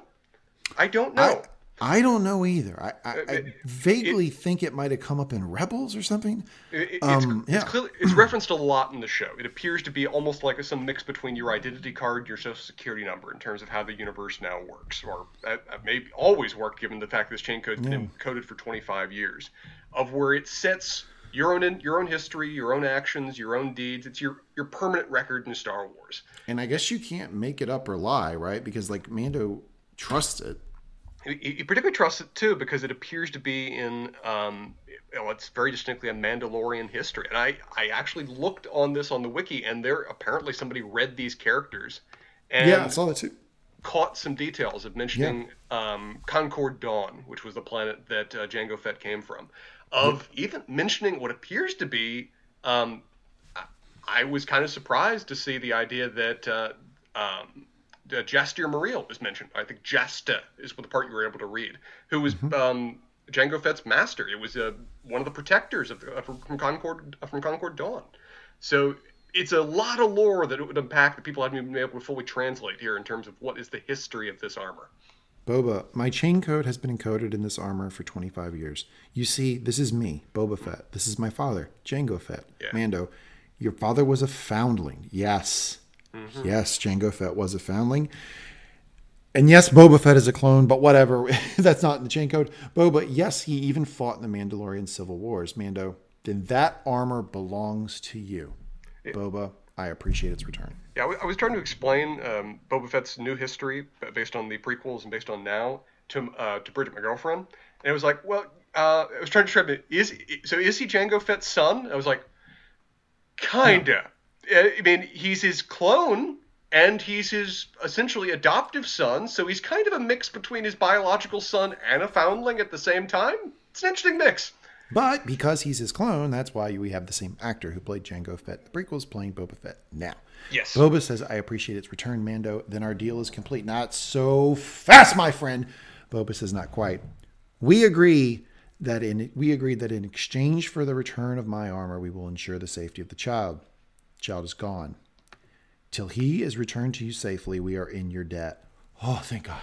Oh, thank God. We're not done with these oh, we're characters down yet. to one knee. Went went to one knee on this one. Whew. Thank you. Because Mando at this point is completely fucked. There's no fucking chance Mando is catching Moff Gideon. But we have a little light of hope because now he is amassing the Mandalorian Avengers. He is bringing together the superheroes. He's got Boba Fett. He's got Fennec. It- it's right? a- Anything else a- you want to talk about in that scene? It's a hell of a start, and like you said, if Boba Fett had just said, "Okay, we're out," and just pieced out, Mando's just stuck on Tython, an Yeah, he's abandoned to world. live on Tython. Zero chance he ever sees Grogu again. I, I mean, he probably would have to sell his armor. I mean, honestly, I don't know how else. He, maybe he could take some jobs or something, but I mean, he would probably still keep the focus of trying to get Grogu. So he'd have to do something. I don't know, but he would. I, I, I, I peg it at a firm zero percent he ever gets Grogu again. But now we've got Boba Fett and Fennec at his side. and your plan was even assuming that Tython has a population. We don't know that in terms That's of the, the, the, the- the version that we see on the show. We have no evidence necessarily to believe that. It appears, at least where he landed, pretty damn unoccupied and remote. Cut to Slave One descending on no other planet but Nevarro. Whoo, another another sigh of relief from me. Um, I got I just got to point this out. I mean, we are we are in a highly emotional sequence here with Grogu uh, being gone and Mando trying to amass his Avengers. Uh, but small point, Slave One looks so fucking cool. it looks great. It looks great. I like how the ship. we're going to see this again. Uh, we'll see this next episode, but I like how better maintained the ship is as compared to the armor. Like Boba Fett hasn't had time to fix up the armor. It's sand pitted. It's rough. The ship, on the other hand, is pristine and gorgeous. Yeah, and like the cockpit will move mm-hmm. based on how, you know uh, how uh, Slave One is tilted, I, and they, they, they they take pains to show you that. Really mm-hmm. neat. Cut to Mando with none other than Cara Dune. Mm-hmm. She's now apparently a marshal of the New Republic. Good for her, by the way. Good for she, her. Shout she accepted. She accepted Appa's offer. You know, there, there was there was a deal. There was a deal on chips, and she couldn't turn it down. Yeah, you get you get a chip and fifteen dollars an hour. Yeah, woo. and and some severance apparently. I don't know if you caught that in season two, but Mando or uh, not Mando. sorry, Appa does play uh, pay severance. Um, we say, yeah, good for her though. By the way, like we can just take a pause here with the with the Appa jokes and just say, remember she had that that reluctance to join back up with the New Republic, mm-hmm. and we both thought that like considering her history as you know a survivor from Alderaan and and fighting um, for the Old Republic. Uh, we thought she should have joined up, and looks like she did, so that's great. Mm-hmm. Mando says he needs your help, and she says, "Name it." Damn, they're close, Spencer. I don't even know if I went to you and said, "Spencer, I need your help." You'd say, "Name it." I think you'd be like, mm, uh, "I don't know what is it." like, and we're close. Like, I don't know. Name it is. Woo. They might be shipping, Spencer. Did I use the phrase right? You used the thing right. They're, they're, whatever whatever they are, they have a very close relationship, and it's clear that she's meaning it very heartfelt when she says, you know, it, up into up to a kidney and maybe beyond. Let's talk. Uh, Mando says he needs her to locate a prisoner of the New Republic. She starts to look it up, and Mando explains it's Mayfield. For those who don't remember, this is Bill Burr's character. So happy to see him come back, by the mm. way. Uh, very happy to see that Bill Burr is going to be back in the show. Uh, he's an ex Imperial sharpshooter. Apparently, he's serving 50 years for what happened um, on that on that prisoner ship that uh, Mando and, and Bill Burr and some others went aboard. I guess the killing of the the Republic Guard there, but wow. 50 years seemed like a lot.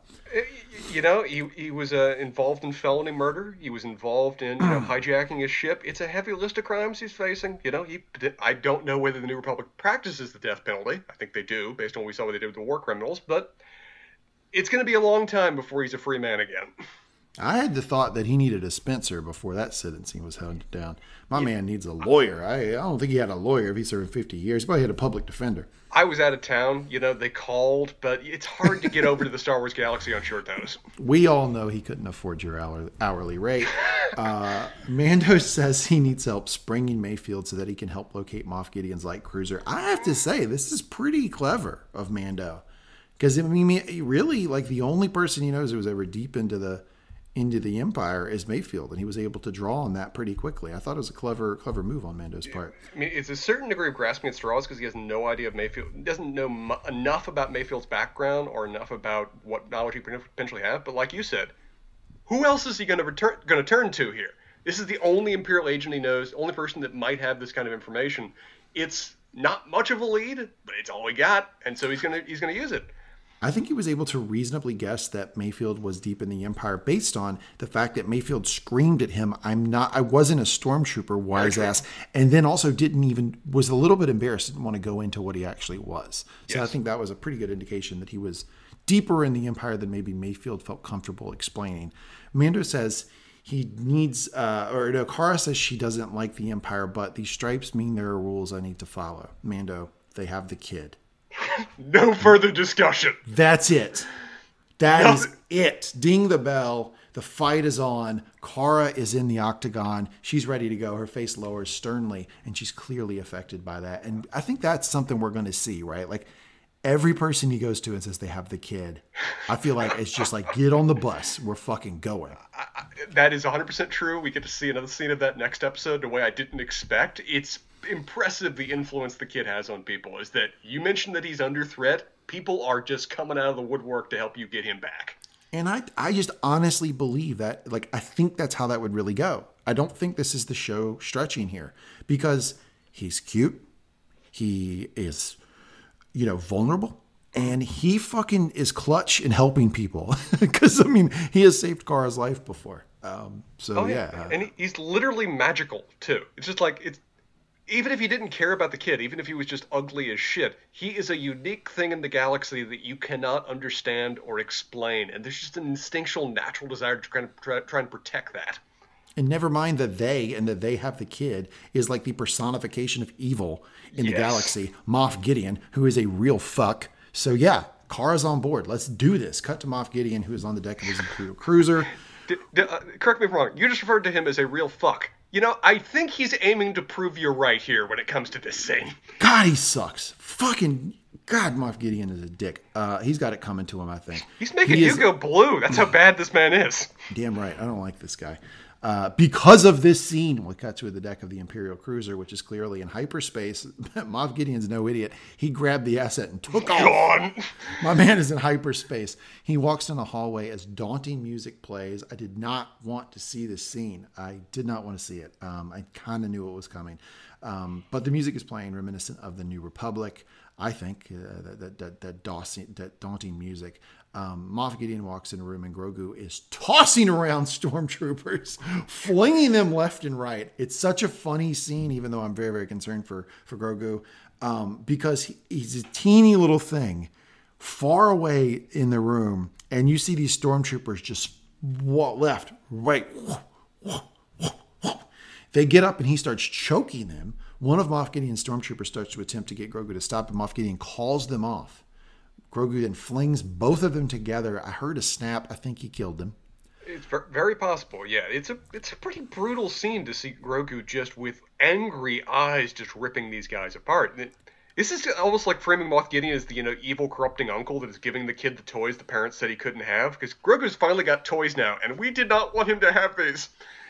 Yeah, I mean, I I appreciate the metaphor, but for me, it was a little bit more like, you know, this is Grogu really backed in a corner. Yes. And this is the this is the the dog that like the family dog that everybody's petting who actually does have teeth. Like and they, you you never seen a bite before, but he's got teeth. And I, I actually hate to see it because that's not how we ever want to see Grogu use his powers. But he feels absolutely threatened to his core, and he's just flinging around stormtroopers. But doing so does make him tired.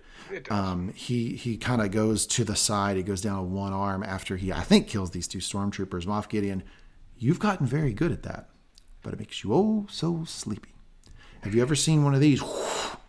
Lights up the dark saber from years past, and as he lights up the dark saber, Spencer, you t- I, I'm throwing this to you. Did it look like Grogu reacted to that? It looked like he reacted to it, yeah. And I think I think Gideon even calls him out and said, "Ah, you know what this is," or something like that. Yeah, that. yeah, yeah. He says, You're not ready to play with such things. You're liable to put an eye out with one of these. Looks like you could use a nice long sleep. And one of the stormtroopers fires something which knocks Grogu out. Ladies and gentlemen, if you're casually watching, he did not kill Grogu. No, It just knocked him out only. If you were just you were you were looking at a magazine, you were playing with something, and you just looked up and you saw this, he didn't kill Grogu. Now, I, I actually love this just from a, a nostalgia reference point of where this is the exact same stun effect set for stun that we got to see back in New Hope of when the stormtroopers stunned Leia aboard the Tantive 4. It is the exact same sound Ah, effect. fucking reference. It is the exact same visual effect. It, we haven't seen it in years, but that is what it is. I'm going to go ahead and award you two points for that reference. Oh. That was that was strong. Ah. Um, one of the uh, Moff before. Moff Gideon tells the story. Yeah, you've never got two points before. That's big. I don't think anybody's gotten two points in the Magnum Talks TV podcast. Moff Gideon tells the stormtrooper to re, re, restrain Grogu. I don't even know what this. This is kind of confusing to me because he's basically putting Grogu in cuffs. I don't think Grogu needs to really needs to fling his arm around to use the Force. I think he's doing that, but I think he can he can do it from from you know his can do it his wristband, right? Ma- yeah, I th- yeah. It didn't make a lot of sense to me that he was he was restraining. It was what I'm trying to say. M- my guess I have two guesses. One, just from a visual effect, the fact that they've got tiny little cuffs to put on Yoda just makes the fan base die inside and want to murder Yeah. people. So mm-hmm. there's that. Point number two: there are force suppressing things in the Star Wars lore. And it's possible because these cuffs look like they're made of some very unique material that they're going to work in that these in some way suppress or stop or reduce his abilities. Yep. Moff Gideon turns to one of his officers. When we come out of hyperspace, send an encrypted message to Dr. Pershing. Let him know we have our donor. Dr. Pershing, by the way, is the doctor we saw with Grogu in season one. He was the person who, when Mando came in, guns ablazing, to get Grogu, Baby Yoda at the time, get Grogu out of there, he actually let Dr. Pershing live because when Mando burst in the room, Pershing yelled out, Don't hurt the kid, basically, like, don't hurt him, because he didn't know what Mando was going to do. So, you know, I, have used the used the uh, the the the comparison. This is like a somebody. This is like a doctor in a a bad group of people and a bad administration, a bad empire mm-hmm. that we can trust a little bit from what we know. He was also the person who sent the message to Moff Gideon that Mando, Apollo Creed, and Cara intercepted on Nevarro, so we know he's still working on the project. Yeah, I I love the characterization that um, uh, uh, Esposito, I'm blanking on this word, Giancarlo Esposito. Giancarlo Esposito, yeah. Thank you. Is adding to this character where he is just chewing the scenery. He is a mm-hmm. friggin' Bond villain, Bond villain in the scene, and is having fun yeah. doing it. And yeah, I love it. A good time. I love it even reflects in, into his evil master plans of where he's got these grandiose evil master plans that we don't even fully understand yet. And it's even like he's not just content with one. Men's resurrected the friggin' Dark Trooper project, and that's not enough for him now. He's just going down the let's go through all the evil things the empire did, the imperial remnants did in the lore after the republic got established and i'm doing all of them. Yeah i, mean absolutely. He's the he's the he's the perfect villain villain in this moment. And ladies and gentlemen this is the end of the episode. They have grogu. Yes they do. Uh, uh, Heartbreaking, Spencer. This is tough for me because you know I've talked about this in the podcast before. I think we are somewhat different in that I watch this show because it's Star Wars, because we do the pod, et cetera, et cetera. But I have a singular focus, a singular thing driving me motivation in this show, and that is that Grogu be okay. Yeah, and I gotta ask you, sir, not just simply issue of his physical well-being but his emotional well being, his psychological well being, and the dark path that your beloved Jedi warned us that he might be at risk of going down. Are you worried, sir? Are you I'm afraid? very, very worried. I'm very worried in that what we saw from Grogu was the use of the Force that I don't think any of the masters that were training him in Coruscant in the Jedi Temple ever wanted him to use. So he he was using a part of the force. He was using it in a way that is he shouldn't be using. He's definitely tar- tapping into dark powers. Now, I know we normally have our segments. We have best line of the episode. We have nostalgic moment of the episode. We're going to get to those, Spencer. But I do want to throw in a new segment. Are you ready for it? Uh, no, clearly I am not because you never warned me of this shit. What you got? Okay, it's called Name That Jedi. because what we're going to do is we're going to try to figure out there is no way that Grogu spent that much time in the Force on the Seeing Stone that he didn't talk to somebody who yes. is going to be in the show. They would never have him spend that much time if it doesn't result in something. Mm-hmm. So I think he talked to somebody and somebody's coming. I don't know when that person is coming. I don't know if they're going to be a part of Mando's Avenger crew that's going to go uh, try to get Grogu. Right now, it's a band of what four? It, you know, maybe we get Mayfield later. We don't know but I think somebody's coming. So we're going to play around and name that Jedi. Um, I'm willing to start because I did just throw it at you. And I suspect I have a strong suspicion who you're going to name. I mean, just to start, I I 100% 100% agree that it would be a complete blue ball if we don't actually get a Jedi having answered this call. It wouldn't make sense. It's too long no. of a message. It's too elaborate of an effect. He got in touch with somebody. Some Jedi got the call and is now coming. Now, accepting that premise, who do you think it was? I have who I think it is, and I have an honorable mention.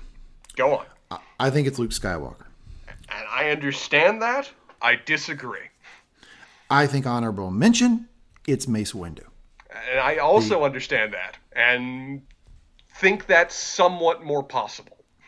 I think it's Luke. I don't think we're going to get Mark Hamill. I think we're going to get a cloaked figure who probably has Mark Hamill's voice and I think we're going to see him just uh, for a little while, and he's probably going to help do something.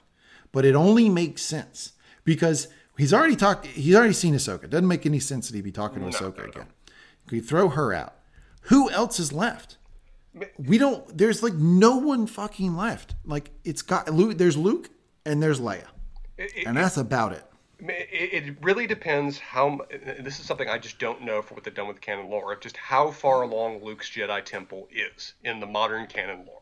At this place in the Legends lore, it was actually pretty well established. He was training a collection of people. He even had sub Jedi Knights that were training people at this point. So there could be a number of representatives of the Jedi Temple that could be of his new Jedi Temple in Yavin 4 that could be arriving to assist. It's one of the things of where I agree from a thematic standpoint. I agree from a recognition standpoint for the people that are watching the show that wouldn't recognize a lot of other people that otherwise could arrive right now that they could draw from the Legends lore for this moment. I just dispute the practicality of it. Like you said, Mark Hamill is an old man now. He still did great. He's one of the, as much as I, as much as both he and I didn't like his characterization in the Last Jedi, he did great with the role and clearly is able to step into the Luke Skywalker role again on demand and happy to do it. He came around a little bit on the Last Jedi, by the way. But it, yeah, he came around a little bit when he saw the Rise of Skywalker, just like the rest of us. He came he came around a bit. I st- still the most recent reports I've seen is that he did not agree with the director on aspects of his characterization, and I don't blame him. It's something that you and I have fought over quite a bit before, and it's I think it's one of the big divides between uh, critics and the fan base with respect to that aspect of plot in that in, in that movie. But we don't need to go into that now. Um, for them to make that work, like you said, they kind of would have to do a Peter Cushing, Grand Moff Tarkin from Rogue One, or even Carrie Fisher from Rogue One, of where Yeah, they would mhm. have to have some Age kind him, of age him down, yeah. age him in, do a kind of stand in. That doesn't seem to be what this show wants to do with its characters. We've talked about before that it likes to do, as much as there are some very impressive special effects with respect to the characters, it seems to really like to do physical actors in costume. It seems to really like to do animatronics, puppetry, as compared to CGI characters, which have been one of the most contentious things in the Star Wars movies about how much those CGI characters have risen to pre- predominance. So that's I agree. It would make the most sense to have Luke, just from the sake of audience recognition, of understanding what it means, of tying it to Luke's temple, of all those kinds of things. I just don't know whether the show would be is willing to do what would be necessary to make that work. Um, but I agree. It, for, except for that problem, it makes the most sense. Now, for those who are a little confused by me throwing out Mace Windu, I throw out Mace Windu because the last time we saw Mace Windu, Anakin Skywalker cut his hands off and he was flung out the side of a very, very tall building on Coruscant uh, after a fight with the Emperor. Um, that n- doesn't mean he's dead. that is a Disney villain death.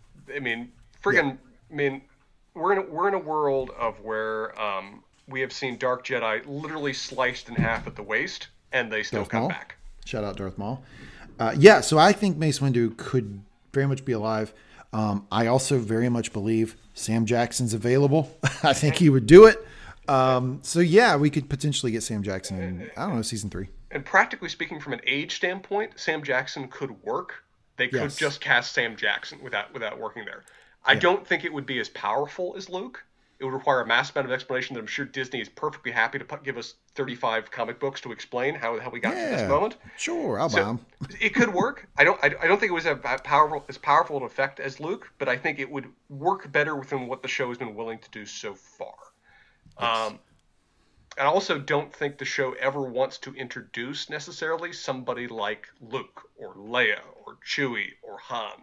I think as much as it's been content to get into secondary main characters, um, or, or actually really even tertiary main characters, which is still surprising to us that we got Bo-Katan and, uh, Ahsoka Tano. Yeah, very surprising. Yeah. I- I don't know if it's ever going to get into the main movie's characters. I don't just don't think that's necessarily what it wants to do. But I think they're both reasonable bets. Yeah, but um, you know, to our loyal audience, uh, we do not steer you wrong.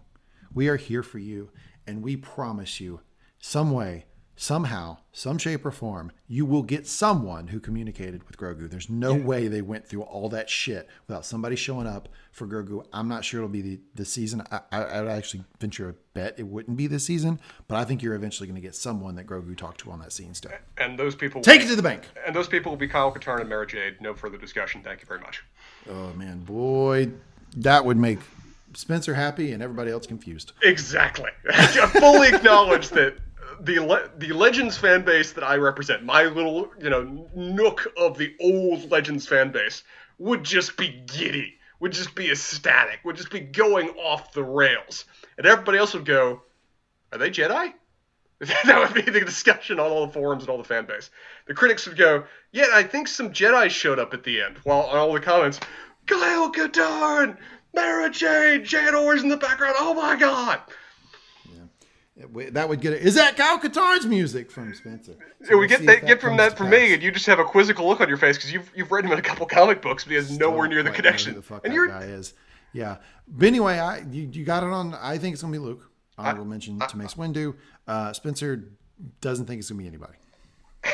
That's your interpretation of what I said. Well, sure. you didn't really give us a name. I mean, I, think you said you said it doesn't make sense practically for Luke, but Luke makes the most sense. I don't know. Your explanation confused me. I, I personally, I would, I think, given the reference to dark dark forces, and I think given the the clear the clear video game background that a lot of the writers have with respect to what they're writing in the Star Wars lore, that Kyle Katarn and Mara Jade make sense and could work and could open up characters that they could then could do their own damn thing with in a way they couldn't necessarily for Luke or Mace Windu, just because they're so big of characters. So that's who I think that they would do, just because they're confident enough to introduce characters like that from the Legends lore that they then can go in their own direction with without needing to friggin' have Luke there at all times in a way that would be hamstringing, I think. But purely from a show standpoint, purely from a reaction standpoint, purely from a great moment standpoint, my honorable mention would be Luke, just because I think it would be a, a, hell of a powerful moment and scene the fanbase would write about for years, even though I feel and worry that it would not be something that they, they'd be comfortable with and might write them into a corner. And in current canon, Spencer, in current canon, Luke trains Leia first before he starts a Jedi Academy. So Leia is force sensitive. Maybe I don't know. At this point, the, the titles don't really matter, but she's probably a Jedi at this point.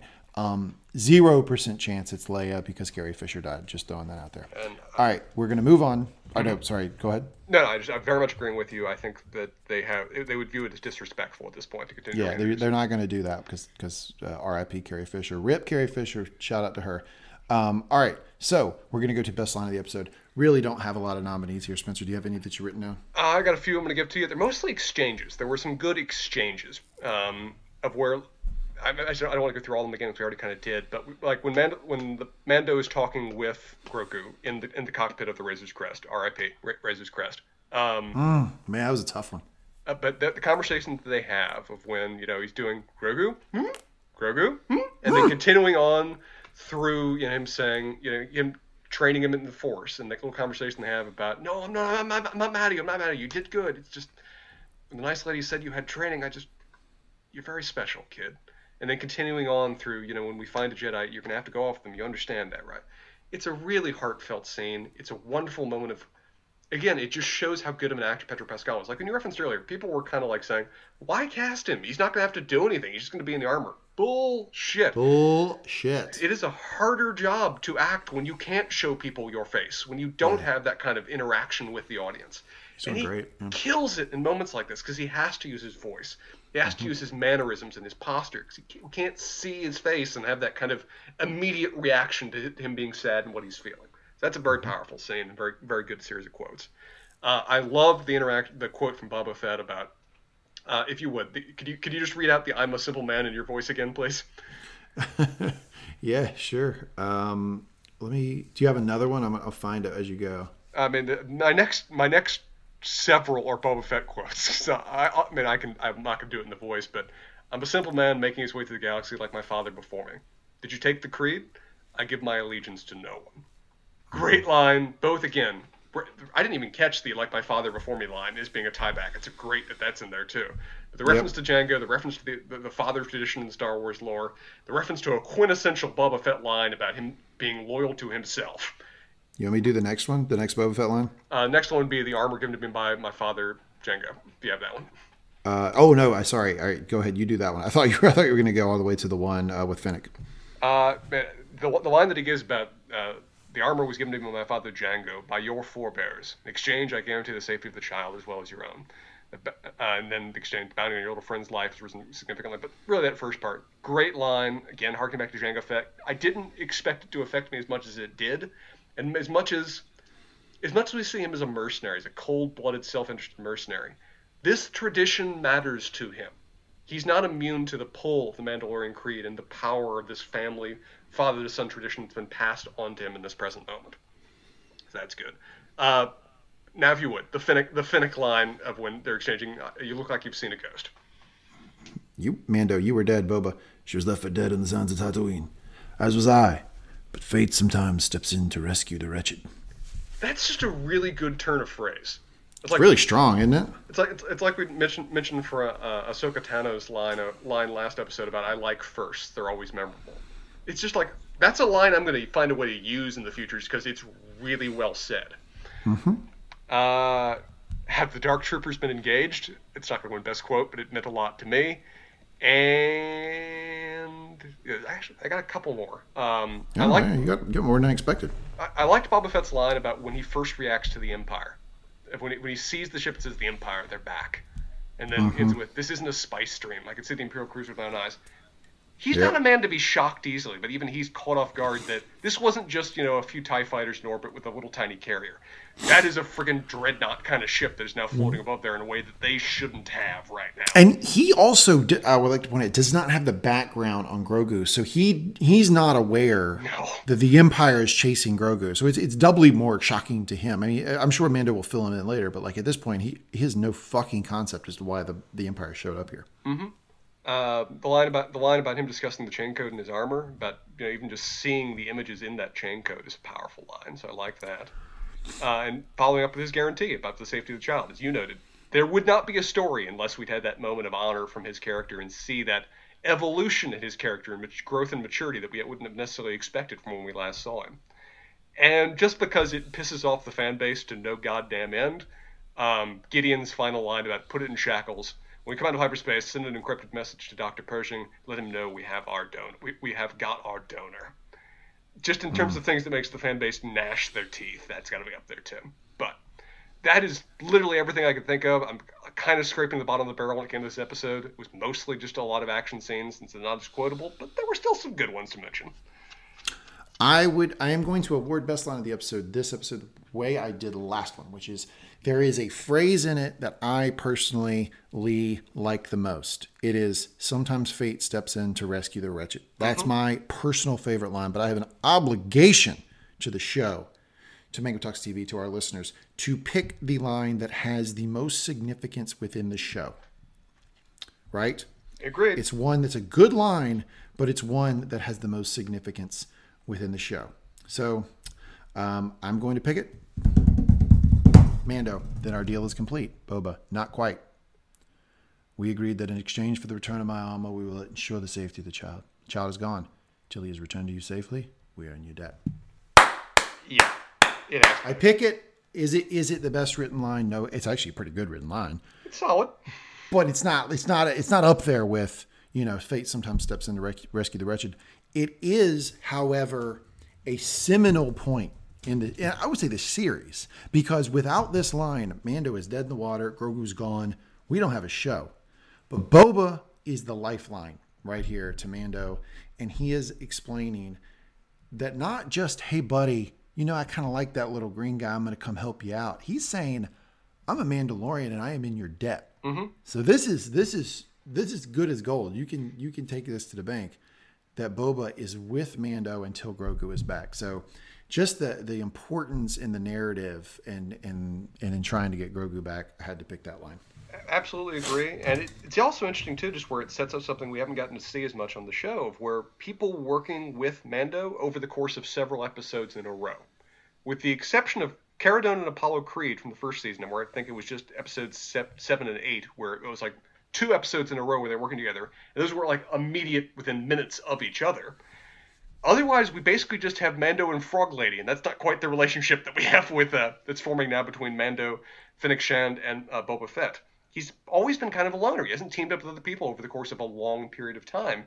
But now, like you said, the Avengers have assembled. We've got a team that's now putting together for the sake of assisting Mando and reuniting him with the child the way we've not really had before. But it's exciting. It's really interesting about where what they're going to do with that and how long it's going to be as we wrap up the season, or if we even do successfully wrap up things this season. Yeah.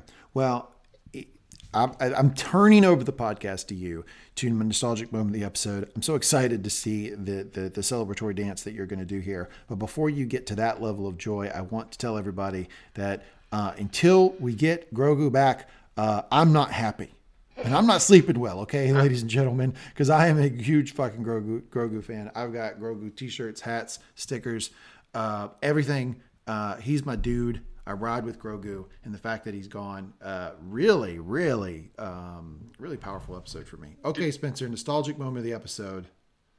I want to see. I want to see the celebration. I, I don't want you to, before I do, I want you to put money down. Do you? What is your bet whether Mando and Grogu get reunite, reunited this season? I am going to. You don't know. You don't understand betting, right? Yeah. so I- am gonna. Yeah. Uh, I'm gonna put it. excuse me. I'm gonna put it at plus 105 that we get Grogu back. So what that would mean is um, you bet a dollar to win a dollar and five cent. So it's almost even money, but just slightly, slightly to no. I'm with you there. I the only way he gets Grogu back is if a hell of a lot of things happen that may remove their arc villain of the, over the course of the series so far. He's gonna have to kill Moff Gideon. Yeah. Let's just put it that way. he's got the he's got the Beskar staff. I think they're setting up for the battle. I, tell me, uh, tell me if I'm I'm off base here. I don't think he gets Grogu back without the death of Moff Gideon. I don't think he does, and I think that this. I don't know how many seasons they plan on doing this. I don't know, but they could if they don't get him back, if it in some way goes wrong or it's not successful, it could set up a great Empire Strikes Back moment to wrap up this season, to then go into a finale season of this arc come next year. Could be. Um, yeah, go ahead. I, I think it'd almost be a better decision if they don't. It would the fan base would be a knot. come I on. it just Don't hold- do this to me, Spencer. I, I know. I just like the amount of handholding you're going to need to survive what could be a year and a half, two years before you get to see the next season and get to see the, hopefully Mando and maybe a, re, a reunite, possibly at the end of that season. God help us. I don't know how you're going to cope, but I think it would be a better writing decision. But I'll be very curious to see what they do. It's. I'll tell you what it is. It's shank for the watch. Shank for the watch. Shank Yes. for the watch. Jon Snow dead. Season ends. Books end. I have no idea what's happening. I got to wait a year and a half. It would be twice that if I at the end of this season No, I don't get Grogu. So it's gonna be tough for me. Very very tough for me. I'm hoping for it so much, but we'll see. I do have a little bit. I should have thought of this earlier. I do have a little bit of news on. You said I don't know how many seasons they're doing this. They are doing a season three, Good. and they have a premiere date. Um, Spencer, this is so great. Season three of Mandalorian will premiere on Christmas Day, 2021. Really? Yeah, that's what that's the day the they're doing Lord's it. gift unto us. I know. I just I just imagine like you know so many like you know fathers who watched Star Wars when they were a kid, maybe watched the old the old movies, right? And the, the mm-hmm. kids are are Finn Rey fans, and they're into Mandalorian. Like getting up early to to unwrap the presents and watching the premiere. I don't know. I just think it's gonna be cool. I mean, it, it makes me nostalgic just by itself. That made me nostalgic from the episode. The fact you just told me that is that there have been so many years, so for so many Christmases where I'd open a Christmas gift and it would be something Star Wars related, the latest Yeah. book, the latest guide, the latest toy, the latest Lego set, whatever else, and I would spend Christmas Day combing through that, building that, typically with my dad, typically with my mom, and how much that was part of my childhood. So the fact that we're listening on Christmas Day, it's a really nice touch. I like that a lot. Yeah, and I did the same exact thing with my brother. Like I would unwrap things and like my brother always knew a lot more about Star Wars than I did. He's ten years older than me, and I'd be like, "Oh, Wayne," you know, like, like and we would get into it. Like such warm, great memories of that. I just love that they're playing into that, and there's gonna be a whole generation of kids who remember waking up on Christmas Day, 2021, to get Episode three, our season season three, Episode one, and presumably, uh, let's just go ahead and write it in. Uh, Grogu's completely safe at the start of it, so we don't have to worry about that. Nope, not gonna happen. Gro- you are gonna see Darth Grogu before the two of them are ever, ever reunited. we, yeah. we are gonna have to see Mando try to bring Grogu back to the light. It's gonna be a multi-season arc. He's gonna grow up. They're gonna be a, maybe not may not even remember him. This is what you're gonna have to endure, sir. you shut your mouth. You shut your mouth when you're talking to me, Spencer. I'm cursing All you, Ricky go Bobby. ahead. Do your do your dance. Do your celebration. Uh, I don't know what you're really talking about to celebrate. I mean, there were there were a few. Boba Fett. I, I mean, yeah, I mean, we, we get Tython, we get you know we get to see gaffi sticks in action, which was kind of of nice. We get Son of a bitch. we get to see you know some force powers kind of stuff, like there was force choke and some force can't believe you're throws. Man, that, that, that, that, was that was that was kind of cool. I mean, the set for stun thing. You mean you mentioned that that might be a nostalgic moment of the episode, just because. I mean, that we got to see that from the New Hope for the first time. It was a nice little callback. Mandalorian chain code and seeing the history that was set out there, even though it wasn't as familiar to me, to see it steeped in all these little bits of history, couldn't give a reference being back to something that hasn't clearly been made canon yet in terms of Son of the. Protector Master of Jango Fett. That was great. The Dark Troopers, the Dark Troopers from the games, from the lore, bringing that How back in, everything else on. that opens it up, and you know that, that was great. Oh, Jango Fett, Jango Fett from the prequels. I wasn't expecting to care as much about so that. long. Really, Can't believe it. I mean, I, Can't believe you're doing this. I was legitimately surprised how much he- seeing Jango Fett brought back and that history and that importance to what character important. Oh yeah, motherfucking Boba Fett is back in the There it is. Boba Fett. There he is. Boba Fett. Boba Fett is returned in armor with Slave One and all of the rest wrecking ass. Kicking ass, taking names, my friend. Boba Fett is here, and it's the Boba Fett we always wanted to see on screen. It was incredible. I mean, I, I talked to you. I, I had some quibbles about some of the fights in this episode. I was annoyed about just how far they've taken Beskar armor. I was annoyed about just how invulnerable heroes and how much they were just culling through stormtroopers and the, the humor they put into some of the stormtrooper deaths. Like, go out there, you idiot! And the guy immediately gets killed and stuff like that. That annoyed me a little bit. But seeing Boba Fett reappear, seeing the gravitas and the just history, this like just radiating aura of this character the actor brings to him that we all feel when we see Boba Fett on the screen. Seeing him re, you know, wreck shop with these stormtroopers in brutal fashion with gaffi sticks and sharp blades piercing through plasteel. Seeing him reemerge in armor, throwing out all the little tricks that he has in the stuff culling through stormtroopers, knocking ships out of orbit, seeing him in Slave One going up in the atmosphere in pursuit of the enemy, knowing that we're going to get him over the course of now several episodes as part of Mando's Avenger crew. The nine year old in me is giddy in a way I didn't know that he still could be. It is just great. He's one of the most extensively developed additions to the Legends Lords because of how popular he was. From if you go back and watch like Empire Strikes Back and Return of the Jedi, he's not in many scenes. He's got like 20 No. seconds of dialogue, but the power that that character had just from his image, from his silhouette, if it were, is was amazing. And it was just Lucas and Lucasfilm and LucasArts and everybody else knew they were on a gold mine from the start, and they ran with it, and the fan base loved it. And the fact that that's being developed back into the legends, back back into the canon lore, a canon lore, like you noted, that is purposely trying to transition onto something new to a certain degree. Is purposely trying, particularly with the new films, was trying to develop a new trio for a new generation to focus on in a way that they need to. They need to be able to eventually get beyond the original films as people just age up and grow. But the fact that they're still giving me, the old fan, things like this is just great, and I appreciate it. And good lord, of course, that's going to get nostalgic moment of the episode. Absolutely nostalgic moment of the episode, the return of Boba Fett. Not just the return of Boba Fett, but the in swagger. Walk in, walk into your gin joint, and fucking take your money. Boba Fett, badass that we saw on screen. I loved it, Spencer, and great, um, great job just trolling me for a good two minutes too. That was, that was solid work. Good radio. Son of a bitch. I was so fired. Don't just get to it. Get to it. I've been waiting for it. Uh, okay, that is it. We wrap up our coverage of chapter 14, the tragedy. Anything else you want to add, Spencer? I think it was a solid episode. It's more action packed than we necessarily like to talk about over much. It had some quibbles in it, but in terms of setting the direction, in terms of pointedly, purposefully enlivening the passions and angers of the fan base to go into now what's going to be the final two, three episodes of the season. Where are we at? I'm trying to remember. Uh, two more. After Two more. Two more. That's setting up the last two episodes of the season and what's going to be the purpose of it, and setting both motivation of the characters and the fan base to desperately try to get Grogu back. Futilely, I'd like to add, you're all doomed. It's never going to happen. We're not going to see him again for the course of maybe three Shut years. your mouth when you're talking to me. But it, it was very effective. It was very well done. It worked the nostalgia and worked the current plot in a lot of fun directions.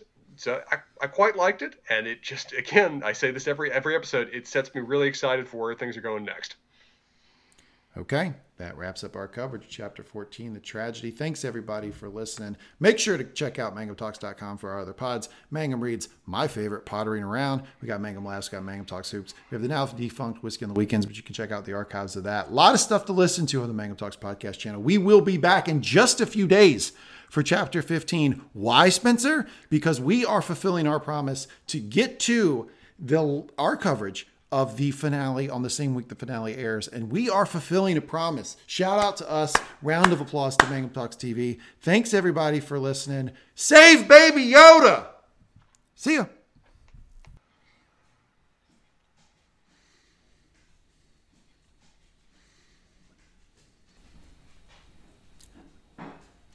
Okay, everyone, this is unprecedented. I ended the episode. I did the see ya. We were done.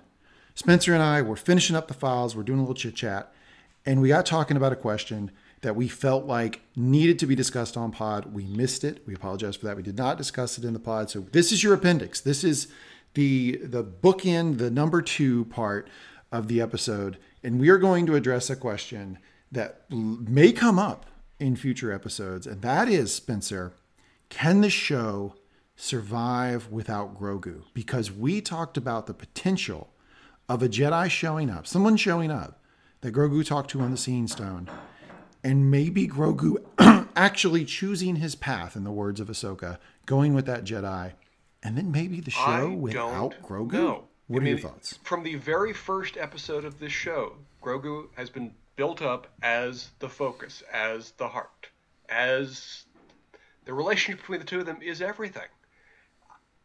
It would be a very ballsy decision if they think that they can go beyond that. It's like it's a weird comparison, but a lot of shows run on the that unresolved sexual tension between characters about the will they, won't they being a key part of the driving plot, and they never want to abandon it because once they do, the show kind of gets boring or loses what was its main motivation for so many fans to tune in week to week. And I worry that with how much the fan base just loves Grogu, loves the relationship the two of them have, that if they leave that behind, if it just becomes a background thing of where we'll occasionally meet the two of them in the future, I don't know whether as much of the fan base will be will be into it or be, be as passionate about it. I I think it would be a gutsy decision. I think it might be even a good decision, um, but it's a hell of a risk. What do you think? Well, first off, First thing that came into mind. Doesn't work for these characters, but. Strange comparison. But I think I know what you're talking about. I think I know what you're talking about. There is the the, the through line of the whole thing Hmm. is will Grogu get find safety, and if you give him safety and that's it, then what's left for Mando to do? So I honestly wouldn't put it past Favreau to do this to to to have Grogu go off you know, presumably with Luke to train at the Jedi Temple, maybe or maybe not get killed by Kylo Ren. Kylo, Kylo Ren, we don't know. I mean, we, we probably never will know that other than maybe books, comics, or something. Maybe he'll do all that. I don't know. But I wouldn't bet on it. I would bet that this show is just as much Grogu as it is Mando, and and we will never get the show with just Mando. That when we do get that resolution as to what is Grogu's fate going to be, the show ends. That is my guess. I think the series I- finale is the resolution. I think so too. Where and Grogu goes. honestly, man, I know That's this my- hurts you. I think that's further evidence that the two don't get reunited this season. I, I, in my mind, I think that sets up that they're going to delay this because that kind of reunion, that kind of then handing off moments, it, it makes for a powerful scene if the two of them get re- reunited in an episode, and in the same episode, the Jedi shows up, and that they're finally together, they're finally happy together, but there's an ending coming, and there's nothing they can do about it because they both know that this is the kind of two different paths in life they have to walk kind of situation. Uh, so, I, sorry, go ahead. Yeah, uh, yeah. Uh, you may be right, Spencer. No, you are. I, I'm just going to be in a bad mood for a year. That's it. You're, I'm just going to be irked for the entire year. We're going to do pods. We're going to do Succession season three. We're going to do, and this is another thing we need to address on pod. We need to figure out what we're doing for the next show. Probably take recommendations. You and I will talk about it. But I'll be irked during all of that if Baby Yoda is not I'm, back I'm- safely like, in the We're gonna be like in season three of The Expanse or something, whatever else, and we're just gonna finally just sigh and say, you know what? I don't fucking care. Baby Yoda's not here, and it's just gonna be your your, your tagline for every episode. fuck all this. I don't give a fuck about best line of the episode. Spencer, Baby Yoda's in trouble. Yeah, I don't know, but I think that we all need to address that question of what the hell happens um, if Baby Yoda gets resolution. Do they continue the show, or is that the end? Can the show exist without? I keep calling Baby Yoda Grogu. Can the show exist without Grogu? We would love to hear your thoughts because this is a very interesting question. So please, if you're listening, you have a thought about, you have a comment, uh, opinion about can the show survive without Grogu, go to mangumtalks.com, upper right hand corner, click contact us. We have a message board there. We read everything. So let us know your thoughts because uh, you know, I think it's a very, very important and interesting question. No, I think it's a great question to ask. I think it's something Spencer, the writers are probably asking themselves right now, just in terms of painting where they're going to go from here. Because I mean, if they don't yeah. do that, what do they do? I mean, it's it's the Star Wars galaxy; they can do whatever the hell they want. But it's essentially having to start from the ground floor again because that's been so much of what the show's been motivated on previously. They would really have to end the season with the fan base and them having no clear idea of where they're going to go next and them having to really start fresh. Yeah, I agree. Uh, another thing, though, to, to, to, just throw out there is that Disney did have their investors uh, call, that, sure. investors conference this week, and in it, um, in it, they did greenlight an awful lot of Star Wars material, more than I. I mean, this is this is a bounty that I even wasn't expecting. If you would have said, "Hey, uh, Lee, you get to pick um, how many Star Wars shows Disney's going to greenlight," I still wouldn't have been presumptuous enough to say the number that they ended up greenlighting. It was obscene. It was like the Obi Wan series, Ahsoka series with Rosario Dawson. They're going to do a live action series of that. They got New Republic going. Uh, what else? Hey, it, was, it was a it was a all embarrassment of coming back apparently too. He's coming back as Darth Vader in the Obi Wan series. Isn't that a thing? Um, I'm just not fuck, fucking with you. I think it's gonna be awesome. Uh, it's a key thing to note, people. I know everybody's over the moon excited about this. There's so many, so much more, uh, so much new Star Wars material could potentially be coming out. It's important to note that none of these are set in stone yet. That these are things that have they, they have been approved, they're being optioned, they're being considered, they're being explored. I don't think it's fair to say that all of them are necessarily committed to. It's also perfectly possible some of them may never actually come to light. But so only so they, they actually did address this. The only ones that are absolutely happening are Ahsoka and Obi Wan, and I think the one about the new Old Republic. Um, but the, the but yeah, that, that, the Obi Wan one starts filming early next that year. One's definitely so that one that I one is absolutely they're committed going to, to, to, a, uh, to Ahsoka Tano in that show. You know, so I'm, I'm, I'm, stuttering every time I say her name now, so I'm having to constantly stop myself. I, it's I not hard. have uh, trained myself uh, to say her name wrong for years now, and I'm just really catching myself every time I do it. But they don't have a plan. They don't have a plot necessarily yet. They're committed to it because it's a great idea and could be very fun to explore. But watch it. Pay attention. There's still a lot they need to hammer out before that one comes to life in the same way as Obi Wan does. Maybe, but the only thing I can guarantee can't guarantee any of these except for Obi-Wan. We can't really guarantee what Disney's going to do, but we can guarantee is what Mangum Talks TV is going to do because when these things get released, if and do if they do get released, we're going to cover Damn straight. Hope right the ship so I can piss all over it. It'll be fun TV. too. I'm sure you'll do that either way. Thanks everybody for listening. We appreciate you. We'll be back in a couple days with a new episode. See you.